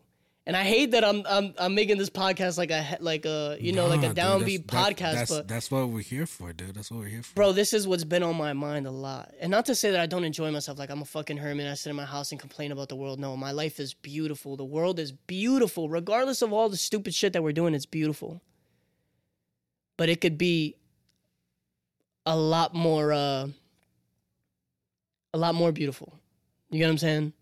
We we live in a very luxurious luxurious state, but bro, if this shit crumbles, which it could in the blink of an eye, a lot of people are done.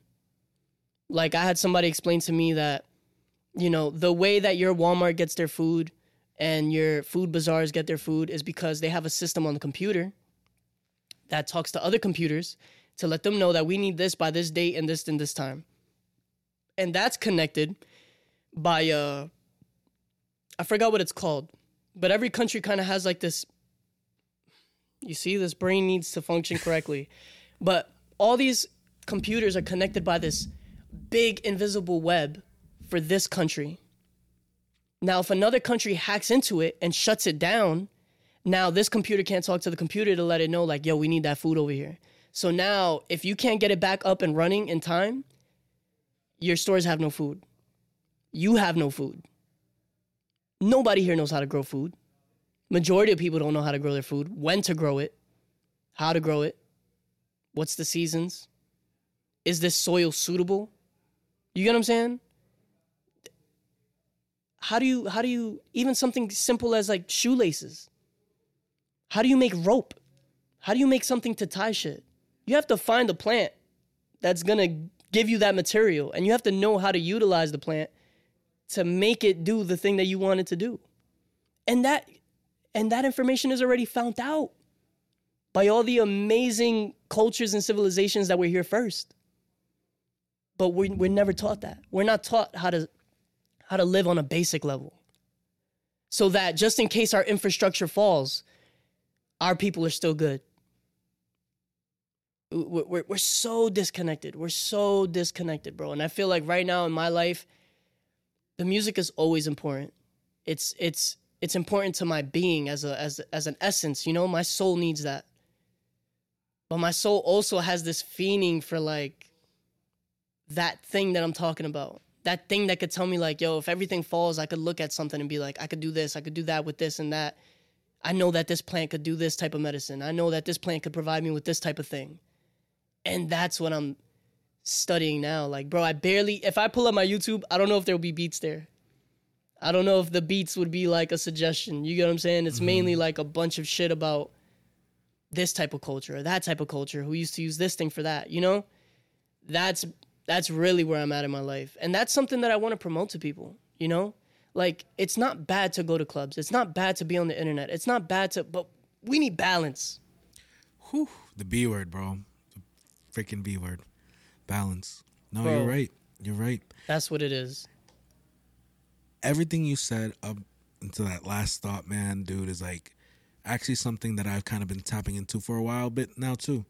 Um our our after podcast conversation is gonna be wild too because there's a lot of things in my mind that I was just like fuck, and there's some other things I do want to get off to. And honestly, I don't think it's gonna be the last podcast we have, bro. I hope not, bro. We'll, we'll have we'll have another podcast if, if specifically if you want to talk about all the stuff you just said more Because my music is life. Yeah. That's it. We're talking about my mm-hmm. music. Yeah. Whether people want to believe it or not, we're talking about my music. exactly exactly. You know what I'm saying? It, and and even I, I can name songs and lyrics and shit like that, but like this this is the essence of what I'm saying in my music. And this is the shit that I feel like people hear it and be like, "Yo, bro, I felt it." It- It's because that's part of you. You know what I'm saying? This nature shit that I'm talking about, that essence. I'm speaking from the perspective of somebody who's disconnected, trying to connect, and I know that a lot of people feel that they just don't know it. Why are you so depressed? Why are so many people in the United States depressed? Why are so many people? Why is it normalized to go on IG and talk about all the horrible shit of this society and be like, wow, bro, I feel that too, and go right back to it? Damn. That's literally me and my Philly story with fucking Instagram, bro. Literally it. It sucks, dude. If it's I just need to kind of like absorb everything for a second, dude. I kind of get it. And and all of this, truthfully, really came from self discovery and self identity, knowing who I am. Like I wear this on my on my neck because it means something to me. You get what I'm saying? Talk to me about it. This is a it's a petroglyph of a coqui. So for people, you know what a coqui is? Coqui, I know coquito. Well, it comes from that. Coquito comes from this right here. you want to show it to the camera just so they get a good look at it? So the coqui is a species of frog that lives Ah, in the Caribbean, but in Puerto Rico, there's one species that specifically makes the sound coqui coqui. That's why it's called the coqui, and the natives called it coqui because of the sound. Now they uh, imported them to Hawaii too, so they're there, but they're only native to Puerto Rico. And my native ancestors carved these images on rocks, you know what I mean? And having a connection to them means something to me because it's that connection to that thing that I'm talking about. You know what I mean? And I think if anybody looks at their history, they could find something that connects them to a to a piece of themselves, that connects them to a piece of the stuff that's out there, you know? And I think that's like where are you from? Peru. Bro, that's like a that's a mecca, bro. That's a mecca of of an amazing culture. You know what I mean? And, and not only that, my uh, my grandpa is um straight up like Cusco, like whole family only lineage Cusco. So Incan, I'm Incan blood inside me. My mom, I was but it's great gonna- that you know that. Yeah, like I'm I'm super tapped into my culture, dude, and I'm super tapped in like everything you were saying before. Like honestly, like I feel like like my mother is even here, like in spirit, bro, because just listening to me. God bless too. her, bro. Yeah, because she she actually went up into like, dude, she was all about this, bro. All about connecting to nature. She traveled to different parts of the country. She traveled to different parts of the world, studying spirituality, healing, medicine, Reiki. She took lessons from an Incan witch doctor out in Machu Picchu, bro. She went in, she tapped in, she hiked the mountains of Chile too, talking to different people, being like, what is it we're not seeing? And especially even what you were saying before when you were like, um, I want to learn these different things, like you know, those plants, how they affect the body, dude. Story my mom always told me, always told me. I think I've said it before on the podcast as well.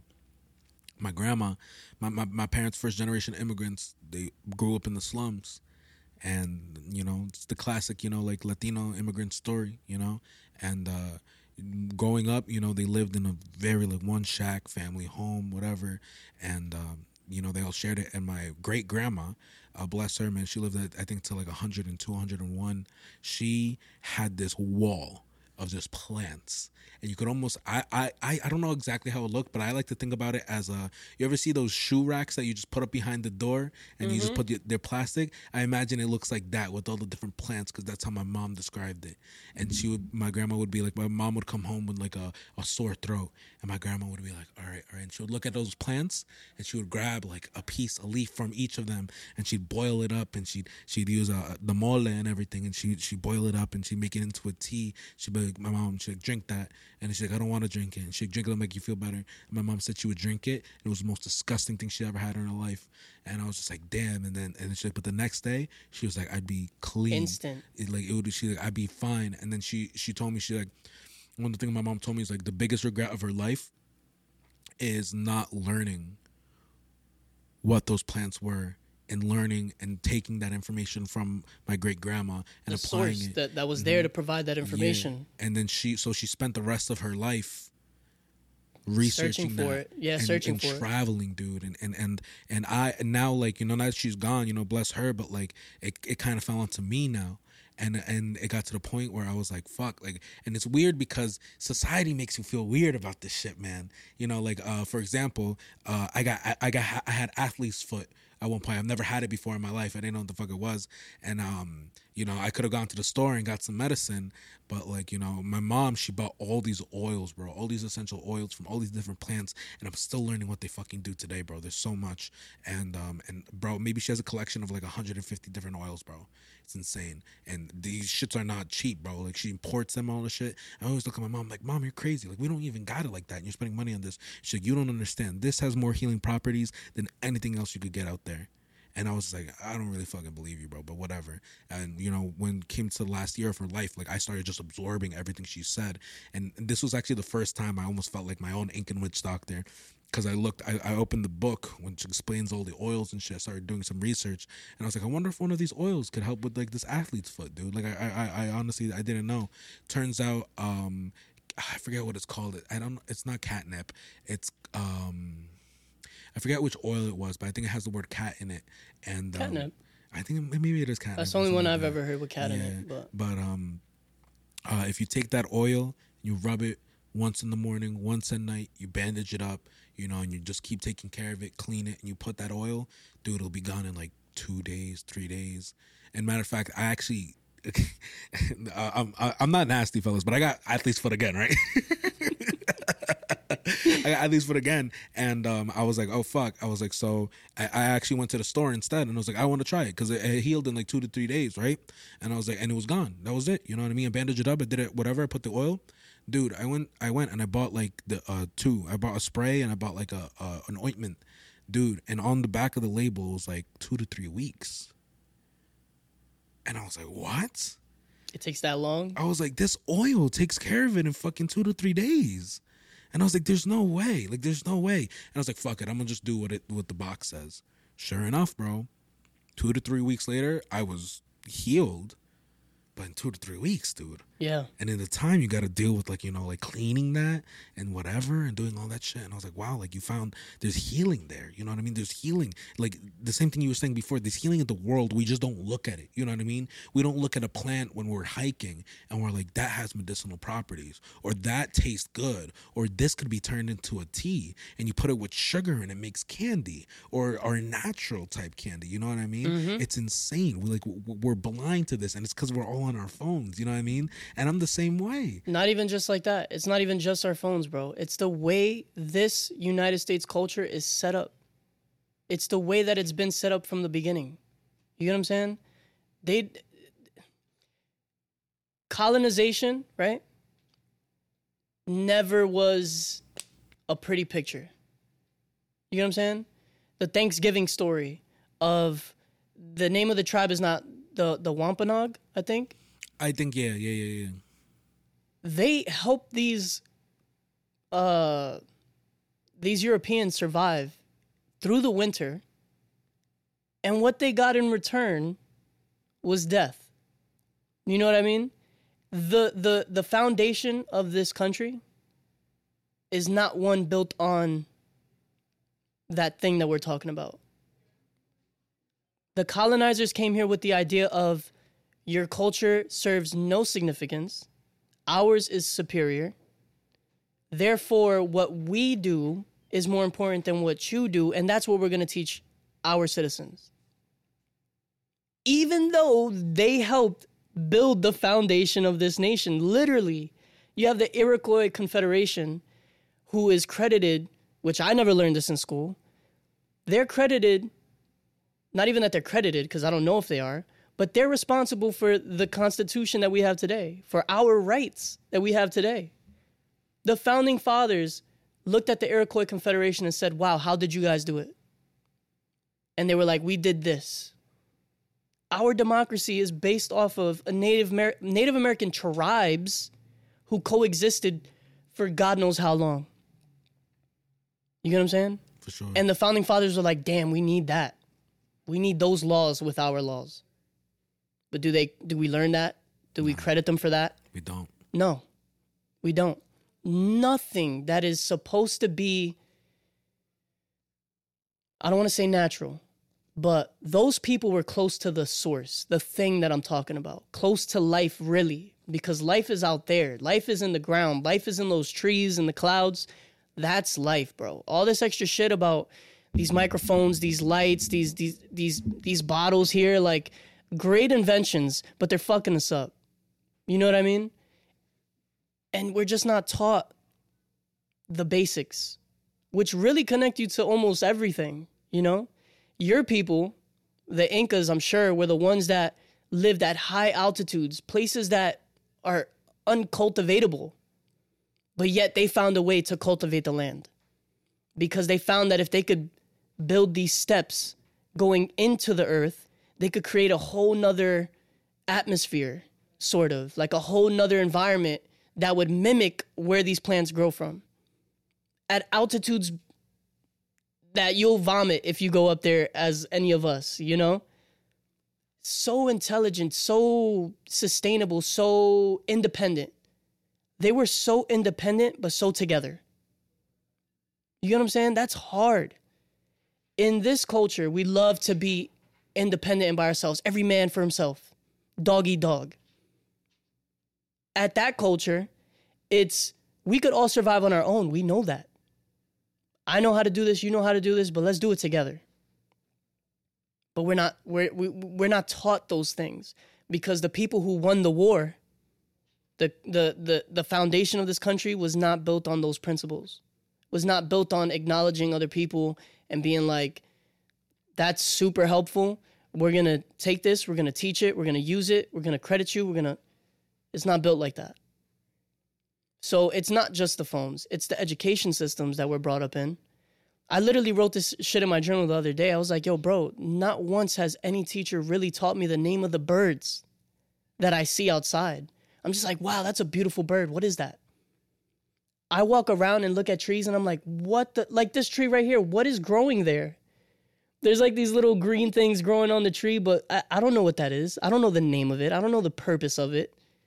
My own neighborhood. I know nothing about my own neighborhood down to the simplest things. Nothing. You know what's the most useless thing that they taught me about? Was the rocks, the igneous rocks, the this rocks, like nothing about the trees, deciduous trees, and like, but come on, bro, like teach me about where I mm-hmm. am. Teach me how to survive here. Teach me the shit that I see every day. I just don't know the name of them. You know? It, it's it's deeper than just phones it's it's it's a whole rewiring of what you not of what you've been taught because i'm sure that there's medicines that were created today to, that would help you way better For than sure. before for sure we're not saying that all these home remedies is the remedies for everything but there's a reason why mcdonald's is so cheap and the vegan spot charges so much and then there's a reason why they force you to to take these medicines and not to dig into your roots and find out what could help you. It's business. It's business. Business doesn't have to be so destructive, doesn't have to be so evil, doesn't have to, but for some reason, it is. It doesn't have to be that way. I don't want to demonize people who chase business and who, who put their mind on business.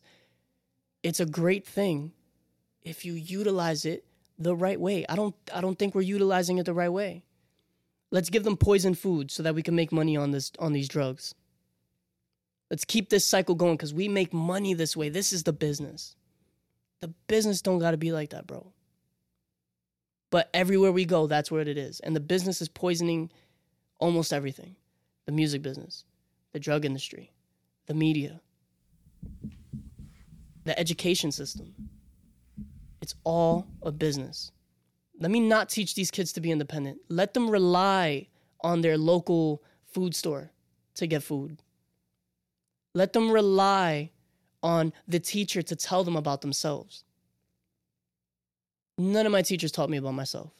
And I was in a classroom with like 90% Hispanics, who most of them look super fucking native and who have ties to native countries, whose families speak Quechua or Aymara or or you, you know what I mean? Man, those But they didn't. shit, yeah. None of them ever said a word. None of them knew that. And I guess it's not necessarily the teacher's job, but the teacher should find a way to implement you in the curriculum. You know what I'm saying? For sure. If we want to pride ourselves on being such a mixing pot of a country, why don't you show that in the education system? I had teachers that tried, and I seen it, and kudos to them. I'm not trying to take anything away from my teachers either. I think because it's not like they're doing it on purpose. You know what I'm saying? It's not like they see the agenda and they're like, "Oh yeah, I'm gonna run with this agenda." It's like Mm, they just not aware of it, so you don't implement it. You know. But fuck, man, people gotta people gotta understand themselves. Even even to the like I was on the Sully podcast, like even European people. In the United States, it's not cool to be white. And I hate saying white because you're you're grouping in a bunch of diverse European people under a color. I hate black, I hate brown, I hate red. You're you're putting color on all these diverse people. You know how many countries are in Af- Africa? It's not just Africa. Africa's not the country, bro. It's a continent filled with other countries. And inside those countries, there's different types of people. In Nigeria, it's not just Nigerians, it's Yorubans, it's whatever the case may be. But we're just, in the United States, we just throw a color on it. You're black. You know what I'm saying? And that to me is upsetting. You should really dive in and see who you are. The white people here get all the shit, take all the shit from media because right now it's not cool to be white. But little do they know, if they know where they come from, majority of the time they're probably not even a part of the shit. Italian people face discrimination. I'm not saying they didn't discriminate against people, but they face discrimination. You ever seen the Green Book? Um, yes, I did see the Green Book. You remember the scene when he got pulled over by the cop and he got the, the guy over and he was like, Oh, you're Italian? And he was like, Yeah. And he was like, Oh, no wonder you're driving him around. You're half nigga yourself. Do you know why they say that? Actually, I do. Matter of fact, uh, I had Guinea Mob in um in this on this podcast, man, and I even asked him about his name. I was like, "Your name, Gu- Guinea Mob." I mean, like that's kind of controversial, and he schooled me on all of that, man. Yeah, because you you you have the difference between Italy and Sicily, you know, and when immigrants came over here to the United States, and um, they were kind of seen as a lesser people too. He They were- told you about the Moors? the Moors. T- talk to me about that. The Moors were these North African people, along with uh, some Middle Eastern people. The term Moors is kind of confusing, but African people who conquered Spain, conquered parts of Europe, even parts of Italy. And that's the idea of you're half nigga yourself. Because these groups mixed with these Europeans. You get what I'm saying? In Andalusia, Canary Islands, maybe southern Sicily, like what you're saying, these places have heavy Arabic influence. Heavy Arabic influence that comes from the Moors. Gamisa in Spanish. That's that's a that's an Arabic word. Barrio. That comes from an Arabic word. Azúcar. That's an Arabic word. We're mixed people. You know what I'm saying? And those people understand like that's why they face discrimination. That's why Italians face discrimination because they have that blood in them. You know what I'm saying? It's that one drop rule. Like, yeah, don't get me wrong, they're majority European, but it's the one drop rule. You get what I'm saying? So if you're Italian and you have Italian ancestry and you you get put under the umbrella of white, which is true, but that's not your story, bro. Your people faced hardships here too, and you should you should dive into that and discover that so that when people come up to you like and brand you as a colonizer or a or a slave owner from the past or you know what I mean? It's like, bro, nah, bro. That's not how we started here. That shit was the British. You get what I'm saying? It's not every white person. And every European person could look into their culture and probably find something to be proud of. You get what I'm saying? Uh, It it it's we're we're too destructive. I think yes, we should look at the our cultures and be like, damn, these people did this to us, you know? But what are we gonna do now to say we need something to be fixed here? Because if we keep this back and forth shit, it's it's not gonna work. And it's a double edged sword, bro, because we could argue the whole 500 plus years shit, right? And be like, yo, bro, they do deserve reparations.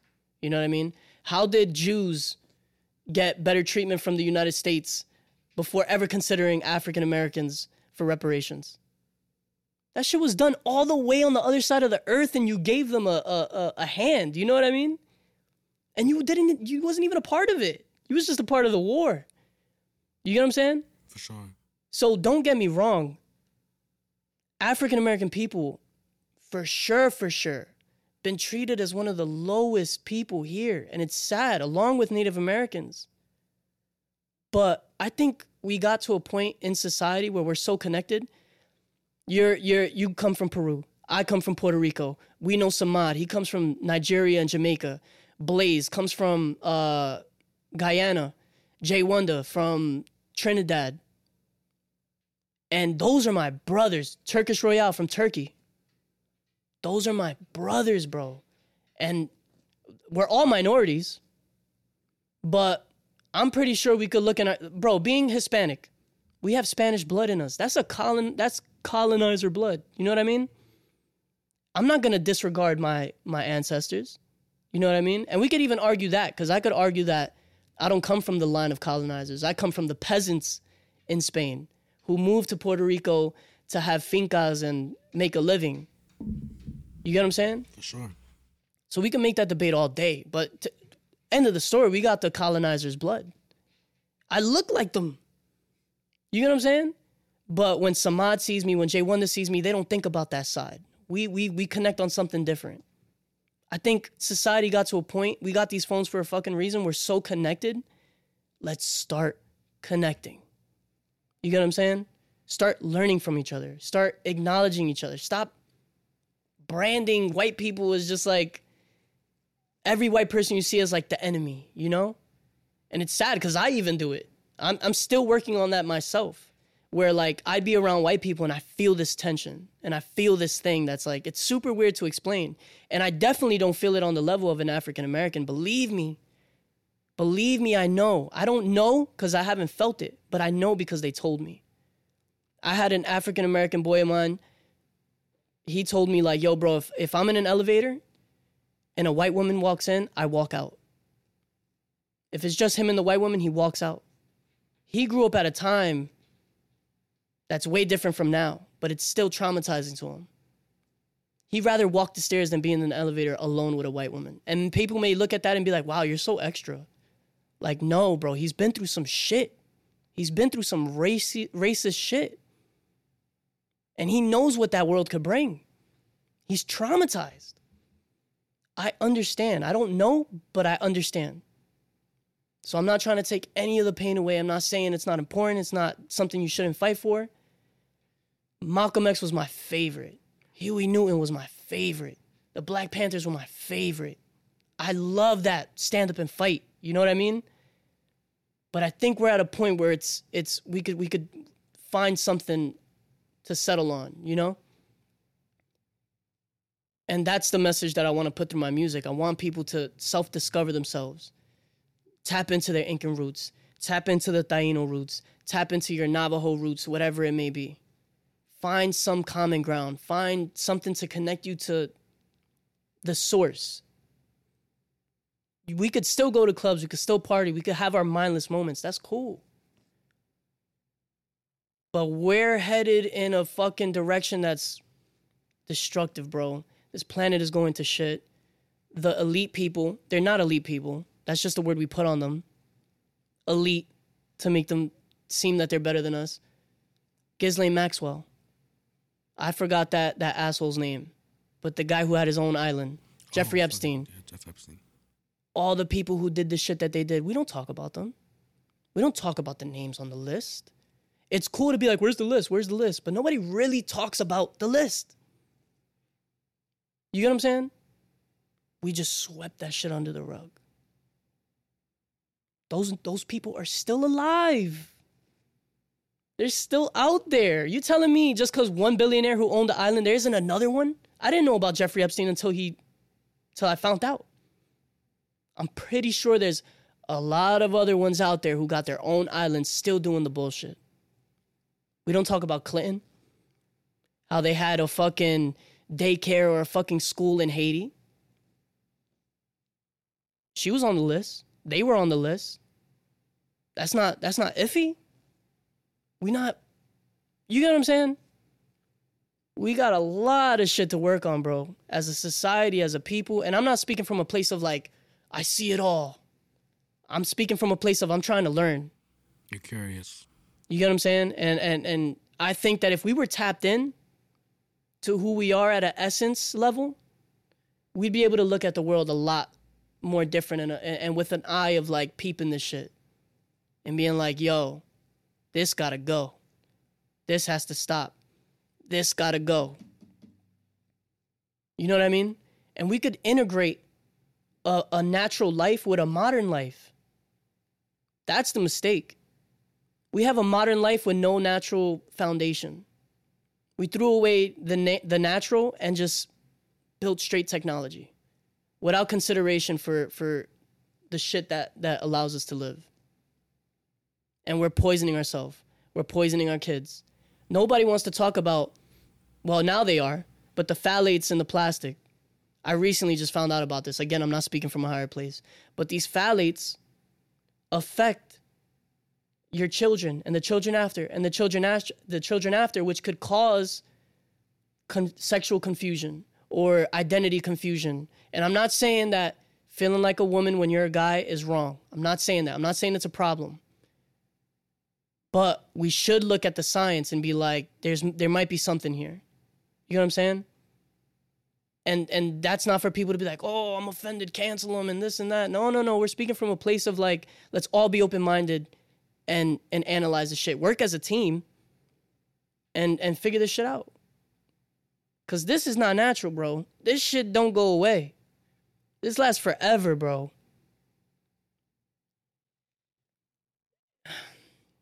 I just want to encourage people to learn, bro. I got you, dude. I got you. I think um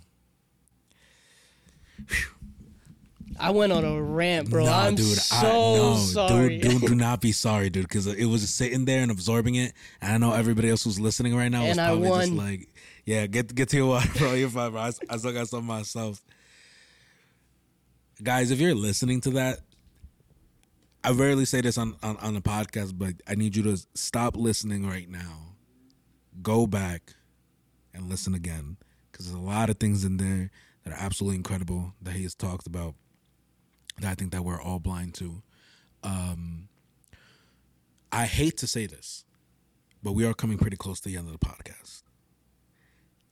I do have a couple more questions for you, I, I love the space. I, I love that you gave me the opportunity here. dude. You're an amazing dude. you know what I thanks, dude. mean? I appreciate I, I could just feel it. You know what I mean? And and I appreciate you for giving me the shine and the time because you don't have to. You know what I mean? You don't have to do that. dude it, it's just as a pleasure for me to talk to you and learn and I think this goes down as one of my favorite podcasts so far too, man. So, No so for way. sure, for sure, bro. Like I don't get, I don't get so many people who are, ta- who are talking about this, you know. And and funny enough, um, a lot of times in these podcasts, um, just being real, like I get insecure as well because I go into onto tirades and rants, and I wonder if I start making sense because you start talking for so long, and you're like, shit, am I just rambling? And um, nah, dude, I think I think we've had a dope back and forth, dope back and forth, and I definitely definitely want to run this back at some point. Yeah, so please, bro. Don't be one of those podcasters that tell me, "Yo, we're gonna run this back," and never hit me up again, bro. Because Unfortunately, you're stuck with me now, dude. Like I tell people this, and I'm just like, and, I'm, and I'm like, I'm like, yo, like, i'm gonna be around, bro. Like, I don't see, like, unless I'm, I'm six feet under, you know what I mean? Like, fuck it. I, I don't even want to be six feet under. I want to be, I want to be spread, my ass should spread around. sometimes these outlets that you guys provide us is way more important than the music. Like you said, like the simplest lines could could never resonate with somebody if they don't know what I mean. Like I could go into detail about certain bars and we end up talking about shit like this. And it's like you'll never get that through just the music. You have to have these podcasts, people to like dig into your mind. And we didn't really get into the music music Yeah, of the aspect. Even wild. Mm. though what I'm talking about is my music. yeah. You get what I'm saying? For sure, for sure. I think, uh, yeah, this, this this went into a whole different direction that I had no idea it was going to, but I'm so glad it did. I do have three three more questions for you though, if Go that's ahead, cool shoot, with you, bro. Shoot, yeah, yeah, yeah. I'm here as long as you need me, bro. First question of the three, Solus. Talk to me about how the name came to be. So I'm gonna try to shorten it up for you because I know you you run on the time. Mm-hmm. But my first name was Intel with a double L at the end, and it's standard for my initials, Luis Lopez, right? And Intel short for intelligent, and then Intel like information and shit like that. Like I was trying to like integrate that idea into the name. I used to have a guy who would like do spray painting shits of my covers, and dope dude. I hope he's okay, but um he ended up doing a spray painting thing for a guy named Intel in New York. And I was like, who is this guy? So I went digging and he ended up being like Method Man's nephew. Shit. So this is before I had a project. So I went to iTunes and all that shit right when I was about to drop my shit. And I'm like, yo, bro, he has way too much content. I'm gonna get drowned out in his shit, you know? So I was like, I need a new name. So I don't know how this came to me. Um, I don't know. But I was thinking to myself, like, what's one thing that equates to knowledge and wisdom and information? And if you look in history and like symbolism, a lot of people equate light as knowledge, wisdom, and all that extra shit. And the sun as being like the source of that, you know, the sun being the symbol of knowledge and wisdom. So I was like, how can I make the sun like my name? Like, how can I name myself after the sun? And the Latin name Solis came to me, which is where we get the Spanish word sol. And that's why I used Solis to to kind of integrate the same thought of like Intel, you know, have that same impact. A lot of people don't know what Solis is, but when they look at it, they are like, oh, he literally the sun. Mm-hmm. So if people were to dive in and figure it out, it'd be like, oh shit, I see what he's trying to do here, you know? And there's a bunch of Spanish artists with that name. Don't get me wrong. I got drowned out in all the whatever bachatas and merengues of whatever. I definitely know what you're talking about too. yeah, there's a I- lot of them, bro. But when I tried typing it in YouTube, so like look for your music, I was like, you got to be very specific. But Mm-hmm. at least I'm the only like English artist, you know, that I know of with it. For So. sure, for sure. Respect, respect. Second question. Um, para esto vamos a tratar que hablar en español, ¿está bien? ¿Entiendes que yo estoy diciendo? puedo Vamos a- tratar, yo puedo tratar. Vamos a tratar. Ok. Em, antes, o en una de las em, eh, canciones que tú hiciste, lo hiciste en español, ¿no? Y eso era bien interesante para mí porque yo estaba como, wow, like, él, él, él realmente está tratando de hacer eh, música en español y, y él también como eh, boricua y no es por nada, pero muchas personas dicen chistes como, oh, los boricuas no pueden hablar español, Ajá, ¿no? yeah, yeah, Eh, yeah, sí. o él, él no, él no es eh, eh, eh, boricua, puertorriqueño, él es New Yorican, you know what I mean? So, um, pero tú tienes ese... Pero de Nueva Jersey. De Nueva Jersey, right? Y tú tienes esa canción, Culo Ca- Cagado, ¿no? Ajá. Era una canción como bien con, con movimiento y todo. Está duro, como- está duro. Mm, ¿Cómo, cómo era como... ¿Qué es tu pensamiento en, en, en a hablar y a hacer canciones en español? Um, Y si no puedes eh, explicar en español, no te preocupes, lo puedes decir en inglés. yo no voy a tratar, pero no como decir este en, en, en español. Ujú. But I taught myself Spanish. Cuando yo estoy um, naciendo, ninguno me, me, ense- me enseñaron. preocupes. Ujú. Nadie te enseñó, sí. Yeah, yeah, exactly. And I had to I had to teach myself. So I'm at a, a level where I feel like I could get by, but not to the point of like I have a hard time explaining and, and getting deep in Spanish, which I'm still trying to get there. You know what I mean? I don't quit on that mission. I, I will get there. Pero cuando yo cuando yo estaba escuchando el instrumental de, de Culo Cagao, mm-hmm. right? Yo estaba trabajando en Home Depot y I was like, I heard, I pressed on the beat. I was like, Diablo, cabrón, mm. this shit is hard. You know what I mean? And when I was listening to the beat, I was like, yo, ¿qué, qué quiero hacer con esto? You know, like, what is the message? What do, what do I want to get? And I was like, yo, like, stop. Sometimes just have fun, you know? Don't be so hard on everything has to be, you know, deep and on a crazy level, you know what I mean? So I really sat there and I was like, yo, what can I do that could just be fun and still hit? So I'm going in, um, yo estoy en el hook, right? And I'm hearing it and I'm thinking to myself, like, I'm, I'm, how would you say freestyling? Estaba haciendo el freestyle. Eh, freestyle. Yo estoy freestyleando, right? And I'm like, like, mucho palabra, mucho palabra, mucho palabra. And I'm like, nah, sometimes less is more.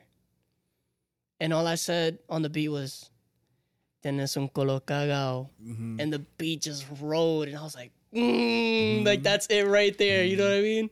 And the idea of that came from when I was a kid and people i would hear that term a lot when you would say something and they'd just be like i don't even know how they would phrase that I, it's not coming to me like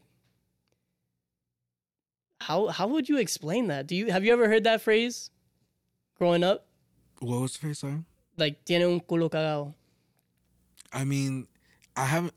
I, I didn't. I didn't grow up with that phrasing, to be honest. really Uh, but like, I mean, basically, it's like you're full of shit. You know, that's what it. it to me it equated more so like tú no sabes nada you know Mhm. so once i said that tienes un culo cagao i started rapping about that topic of me not knowing spanish but fuck you i'm still puerto rican Claro, claro. you get what i'm saying mm-hmm. pero también no es una excusa para not to learn mm-hmm. you know what i mean not to dive into my culture and be able to do my shit. Gracias a Google Translate. Because because that shit helped me and I had a you know, my journey was self my self journey. Nobody really sat me down and like this is how you conjugate. This is how this is this and these are the pronouns and these are the mm.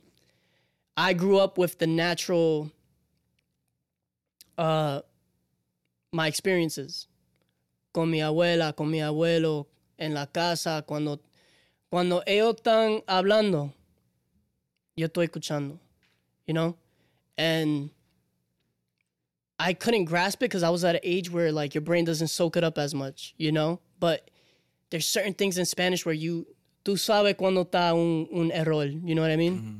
Like it's wrong. You're not supposed to say it that way. So I at least I grew up with like a little foothold to learning. You know, it's not like I learned from ground zero. I learned with like that innate ability to know like this is how you say this and this and that, you know? But that's where culo cagao comes from. It's like you're you're not gonna strip me de mi bandera. You know, you're not gonna take my shit, bro. I'm Puerto Rican to the fucking to the core.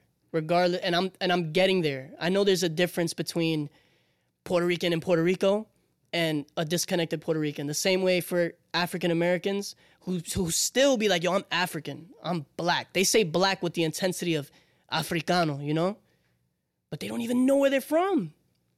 But they're so proud. It's the same shit. The difference is I'm taking the time to really dive in. Y, y si tú eres un parte de mi, de mi cultura, I would expect you to embrace me and be like, tú eres mi hermano, you know? Ven conmigo. I'm going to teach you something. I'm going to teach you how to say these things. I'm going to teach you the body way to how to do this and that.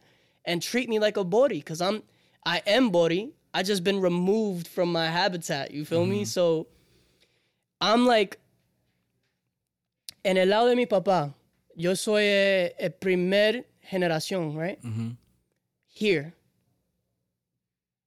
All the people before me, on, en, en el lado de mi papá, trabajaron en, en, en la finca, con café, con um, sarobe, which is cotton in Taino.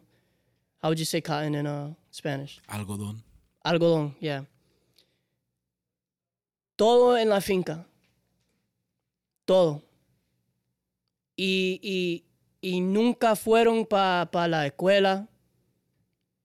Uh, ninguno saben cómo escribir, cómo leer. You know what I'm saying?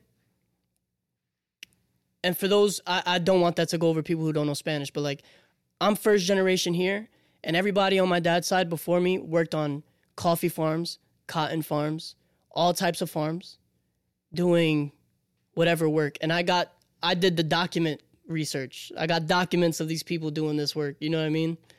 So I'm the first generation here. It only took one generation here for the United States culture to fuck me up and disattach me from my culture. Don't get me wrong, es un uh it's it's partly fault of my family for not pushing that forward.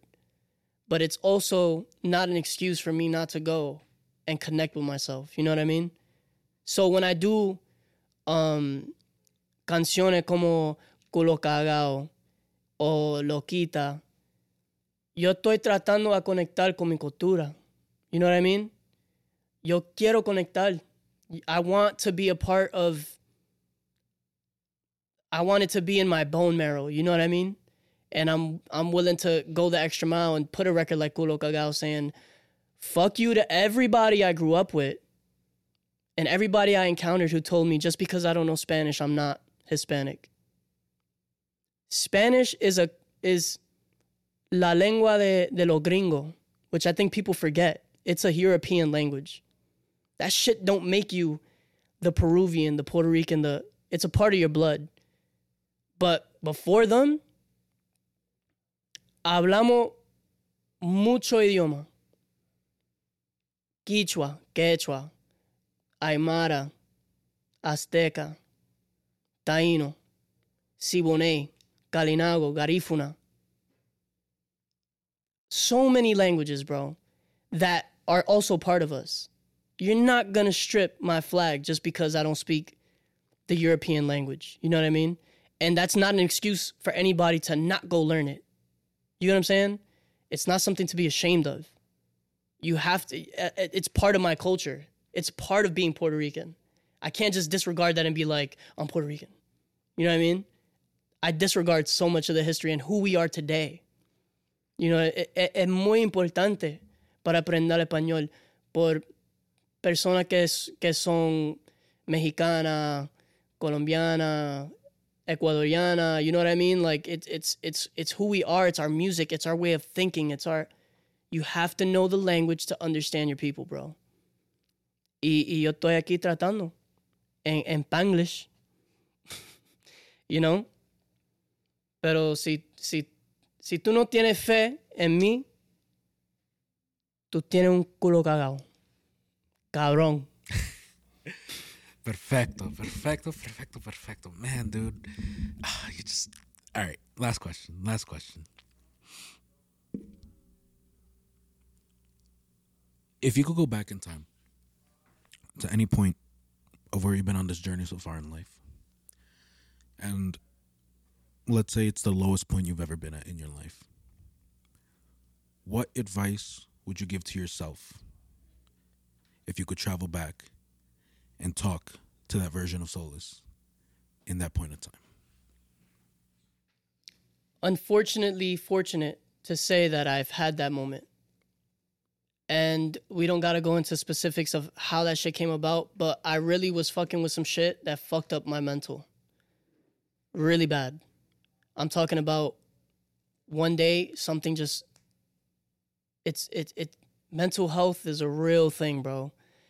And there was no reason for it.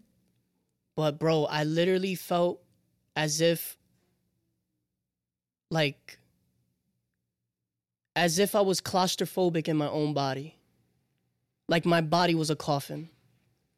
No joke, that's exactly how it was, bro. My body was the coffin. And I was alive and in it, trying to get out. That's what it felt like. And that feeling was so scary. That shit had me on months of. Bro, I went to the hospital. Excuse me. There was a time where I don't know what this feeling was or why it came. I know why now, but due to some substances, you know? But I'm not gonna demonize those substances, so I won't say them. But actually, fuck that. Now, be careful what you smoke, bro.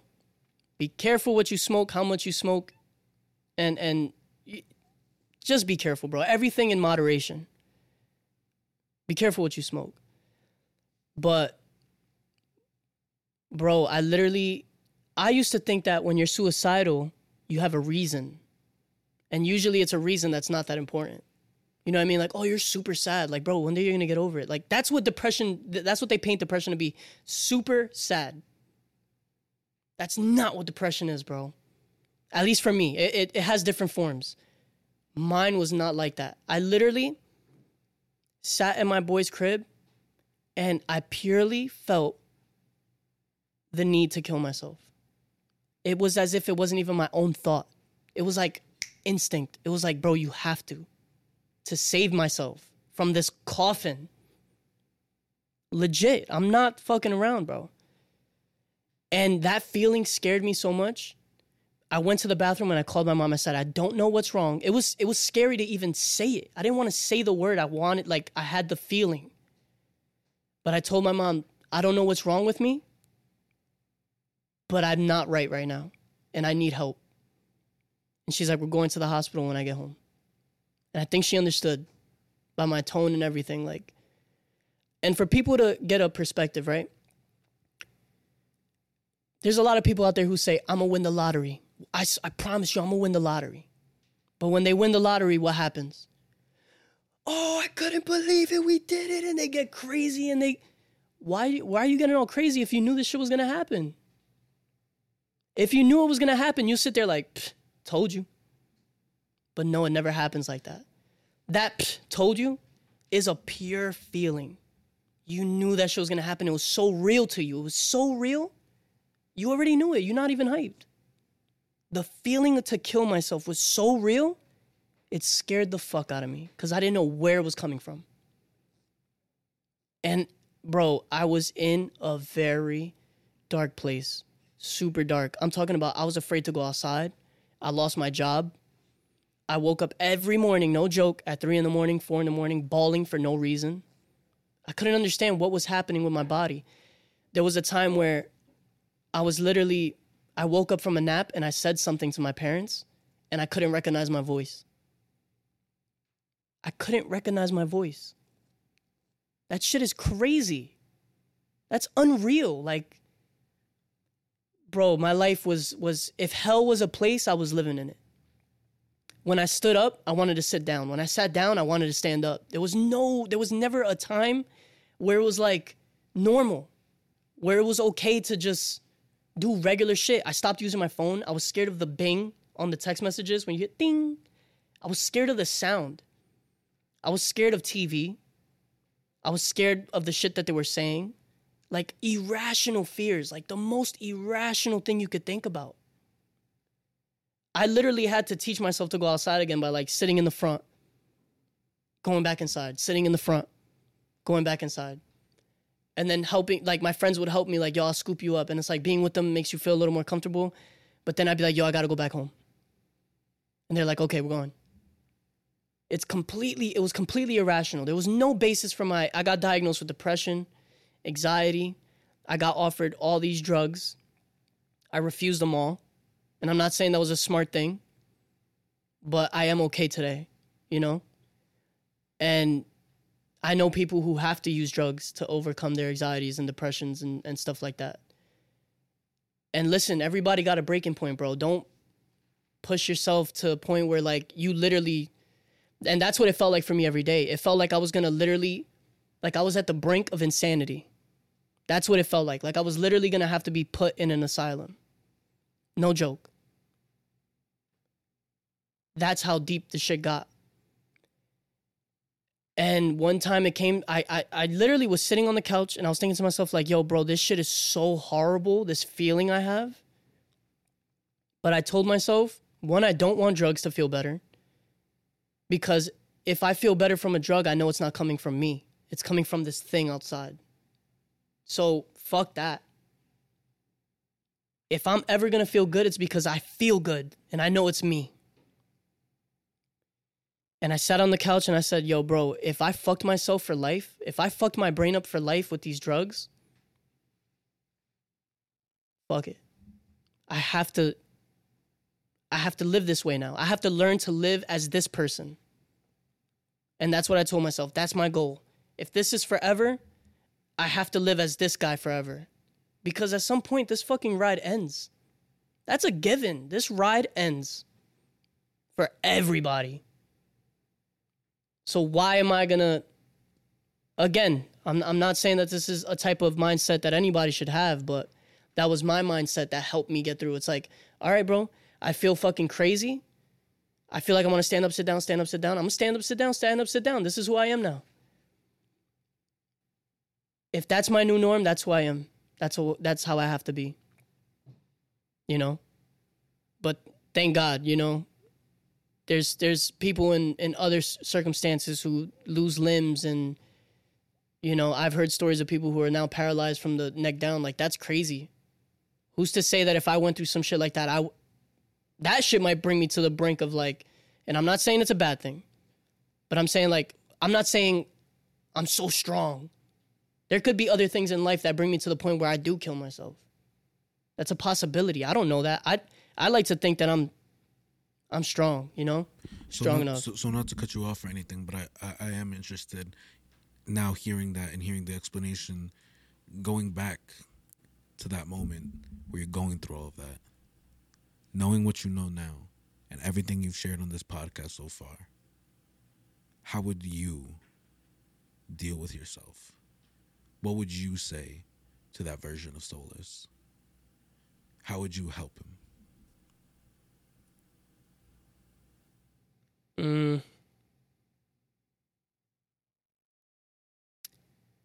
I mean, being that I went through it and got out of it, I would already know, I guess, the key to it. But in general, uh, forget me, but for people in general, it's like there's there's nothing's ever like ever consistent. You know what I mean? Everybody has a good day and a bad day. And that's also corny to say. But one, this ride ends. Two, there's so much to life that we do not even know. So many things that you could find yourself in. So many avenues, so many things about yourself that you may not even know yet. I don't even know if this would be the right advice for that, but explore, you know? Give yourself the room and be kind with yourself to say, like, yo, I feel this way but to also be like, you know, there's more to life than this nine to five, this whatever you do every day that's bringing you down. There's more to life than this house that my abusive families or whatever, you know, like there's some there's a tribe out there for you. You get what I'm saying? I did rap, I found the tribe. You do podcasts, you found the tribe you you found the thing that brings you to people who do the same thing who feel the same way who go through the similar situations. You know what I mean? And for those people, you have a family out there. You know, there's family could like we explained early in the podcast. Like family could be friends, family could be anybody. Yeah, there's relatives, and then there's family. You know. I think this this world that we're living in is almost infinite for you to not find something, you know, even though you're living in hell. I, I think that's the story of almost everybody, you know. I think a lot of, of of us feel that way, having to do shit that we don't want to do, having to wake up and do this shit, you know. I don't know if I have the right advice for people in that state. I'm just only saying that I've been in that position. I don't know if there's words. There's I don't think there's words to help somebody get through that. Sadly, it's a lot of just personal shit. Who who who are you? What's your niches? What's your things? What's your you got to figure that out. I can't I can't dig you out of that. Not everybody has the ability to be like, fuck it, I'm gonna live this way for the rest of my life and just find a way to accumulate, you know, like uh, adapt. Some people do, some people don't. That doesn't make you weaker or stronger. I'm not saying that, you know, but you know you, and you're the only person who could save yourself. Find something. That's all we could do is try to survive. Find something.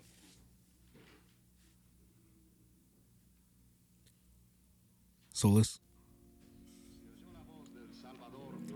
I want to thank you so much for coming onto the podcast, man. Yo, thank you, bro. This has been one hell of a podcast, man. I, I, I can't I can't tell you how happily surprised I am in all the best ways possible that you're here, that we got to spend the time together. I don't think for the past two hours I'd rather be anywhere else.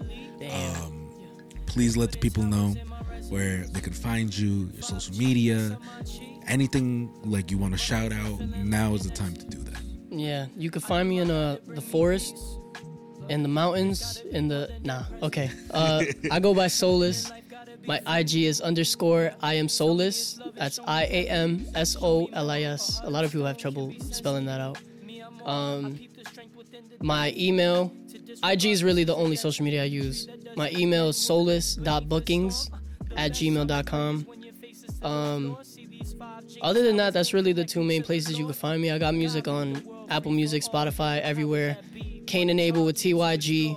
TYG just had No Pressure, No Diamonds 2 come out. So go check that out. Um, J Wonder dropped an album. Go check that out. Check out all my peoples. It's not just about me. Um, yeah, New Jersey got a great culture. We got something great going on here. I'm just happy to be amongst legends. You know what I mean? I'm, I'm a fan. That's how I see myself, just as a fan, looking at my brothers do some crazy shit. You know, so those are the two places you can find me at, and and and that's basically finito. And guys, y'all already know the business. AO Chill Podcast, YouTube, Instagram, TikTok, wherever you find your podcast, wherever you find your YouTube videos, please don't forget to leave a like and leave a comment. It really helps me out my business. You already know that, you know, comes from the heart, you know, doing this all for free, you know I mean, trying to bring you guys the best. So it helps out the podcast if you share, like, comment, whatever. And as we start to build this community, guys, that's the podcast. Solus, that's the podcast. Let's get out of here, my brother. Cabrón. Dude, fantastic, man. Oh, man, bro. You're great, man. Dude, you're absolutely fantastic, bro. Thank you so much, bro. Holy shit. People wouldn't have voices without people like you, bro. For real. Dude, this is crazy. Dude, we've been here for like two hours and a half. That's insane. I think this might be my longest podcast I've ever had. Shit.